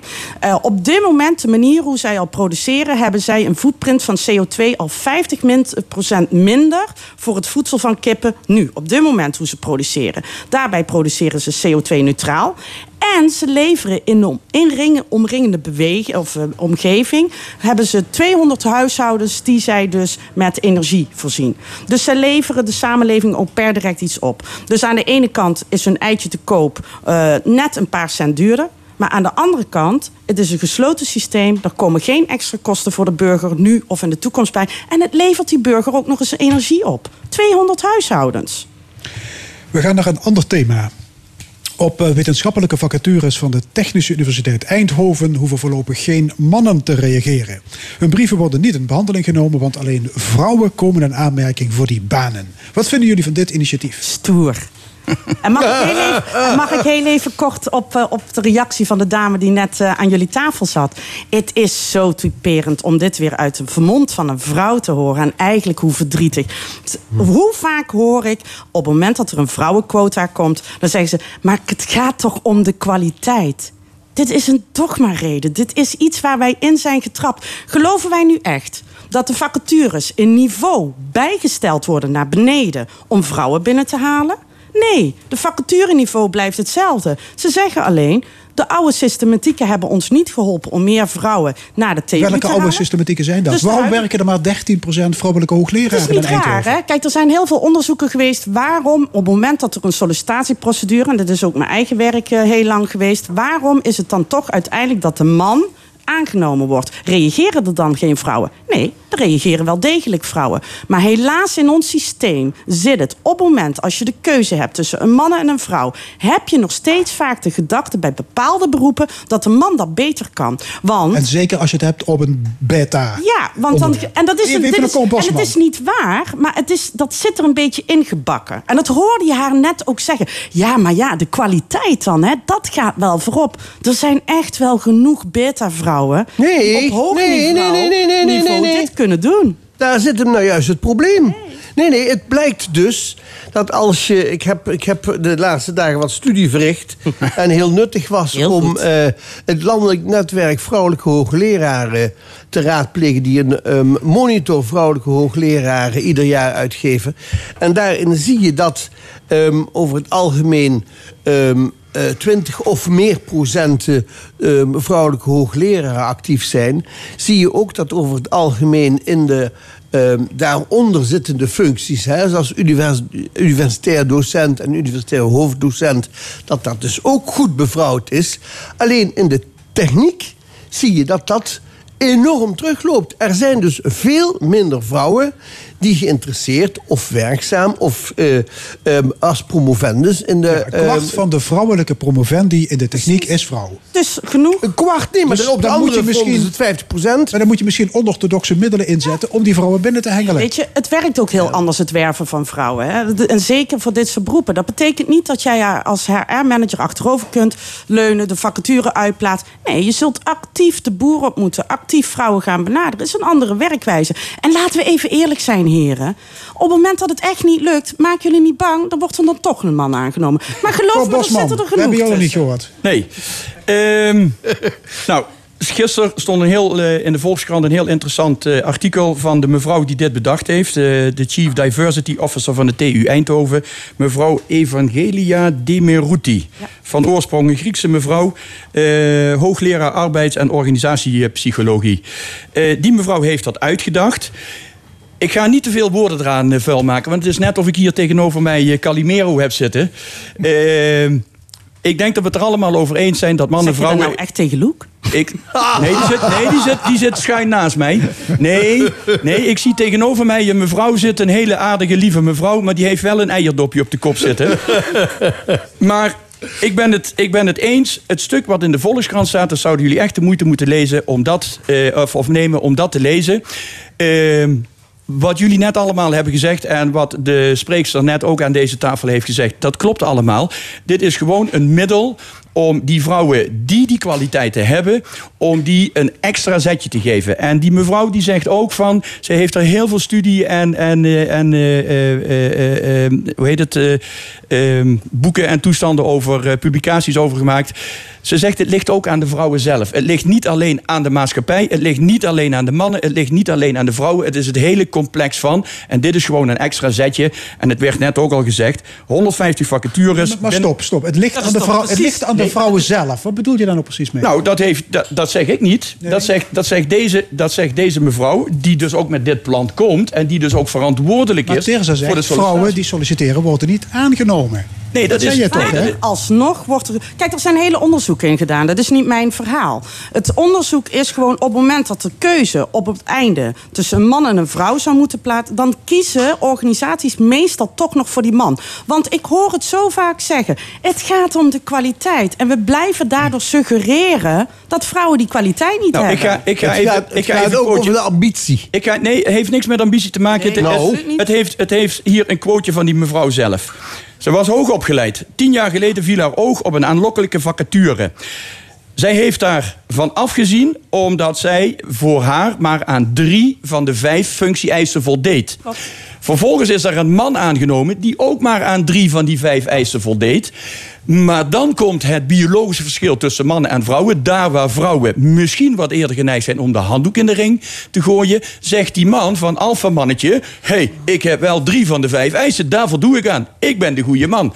En dat zegt die mevrouw. Maar dat zeg ik ook. De, de manier hoe je vrouwen werft is anders. Want nee, vrouw nee, nee, dat zeg jij niet. Jawel, nee, jij zegt heel wat anders. Ik zeg heel duidelijk, op het moment dat je een vacature uitplaatst, vrouwen reageren anders op een vacature. Maar dat die heb je net niet gezegd. Wel, want ik zei, op het moment dat je gaat werven, zul je anders moeten gaan werven. Nee, en want dan je ga je onderscheid maken. Actief benaderen. Dan ga je... Dat mag. Maar dan ga je onderscheid maken. Er is één ander punt wat um, ook uit studie blijkt, dat als je nu zo gaat sturen op die vrouwen, blijkt dat misschien op korte termijn enig effect te hebben. Op de lange termijn is dat niet duurzaam. Dat is één. En twee, als je in die technische vakken te weinig instroom, steeds minder instroom krijgt van vrouwelijke promovendi, dan is de vijver waar je uit moet vissen om die hoogleraren te bemoeien, natuurlijk ook steeds kleiner. Dus, dus um, een cultuurverandering, een cultuurverandering, en dat is misschien waar jij het net ook over had, dat is in zijn algemeenheid wellicht toch de oplossing. Oké. Okay. Hartelijk dank. Discussiepanel. Tirza Hoeben, Cor Bosman en Loek Hustings. Tot de volgende keer. Want dit was de stemming. Vandaag gemaakt door Tino Helleman, Erwin Jacob, Fons Geraads en Frank Ruber. Graag tot volgende week. Dan wederom hier vanuit Café Forum in Maastricht. En dan met muziek van de popgroep Stardust. Dit programma wordt herhaald maandagavond om acht uur. Het is ook terug te luisteren op onze site l één punt n l en via podcast. Ik wens u nog een hele mooie zondag.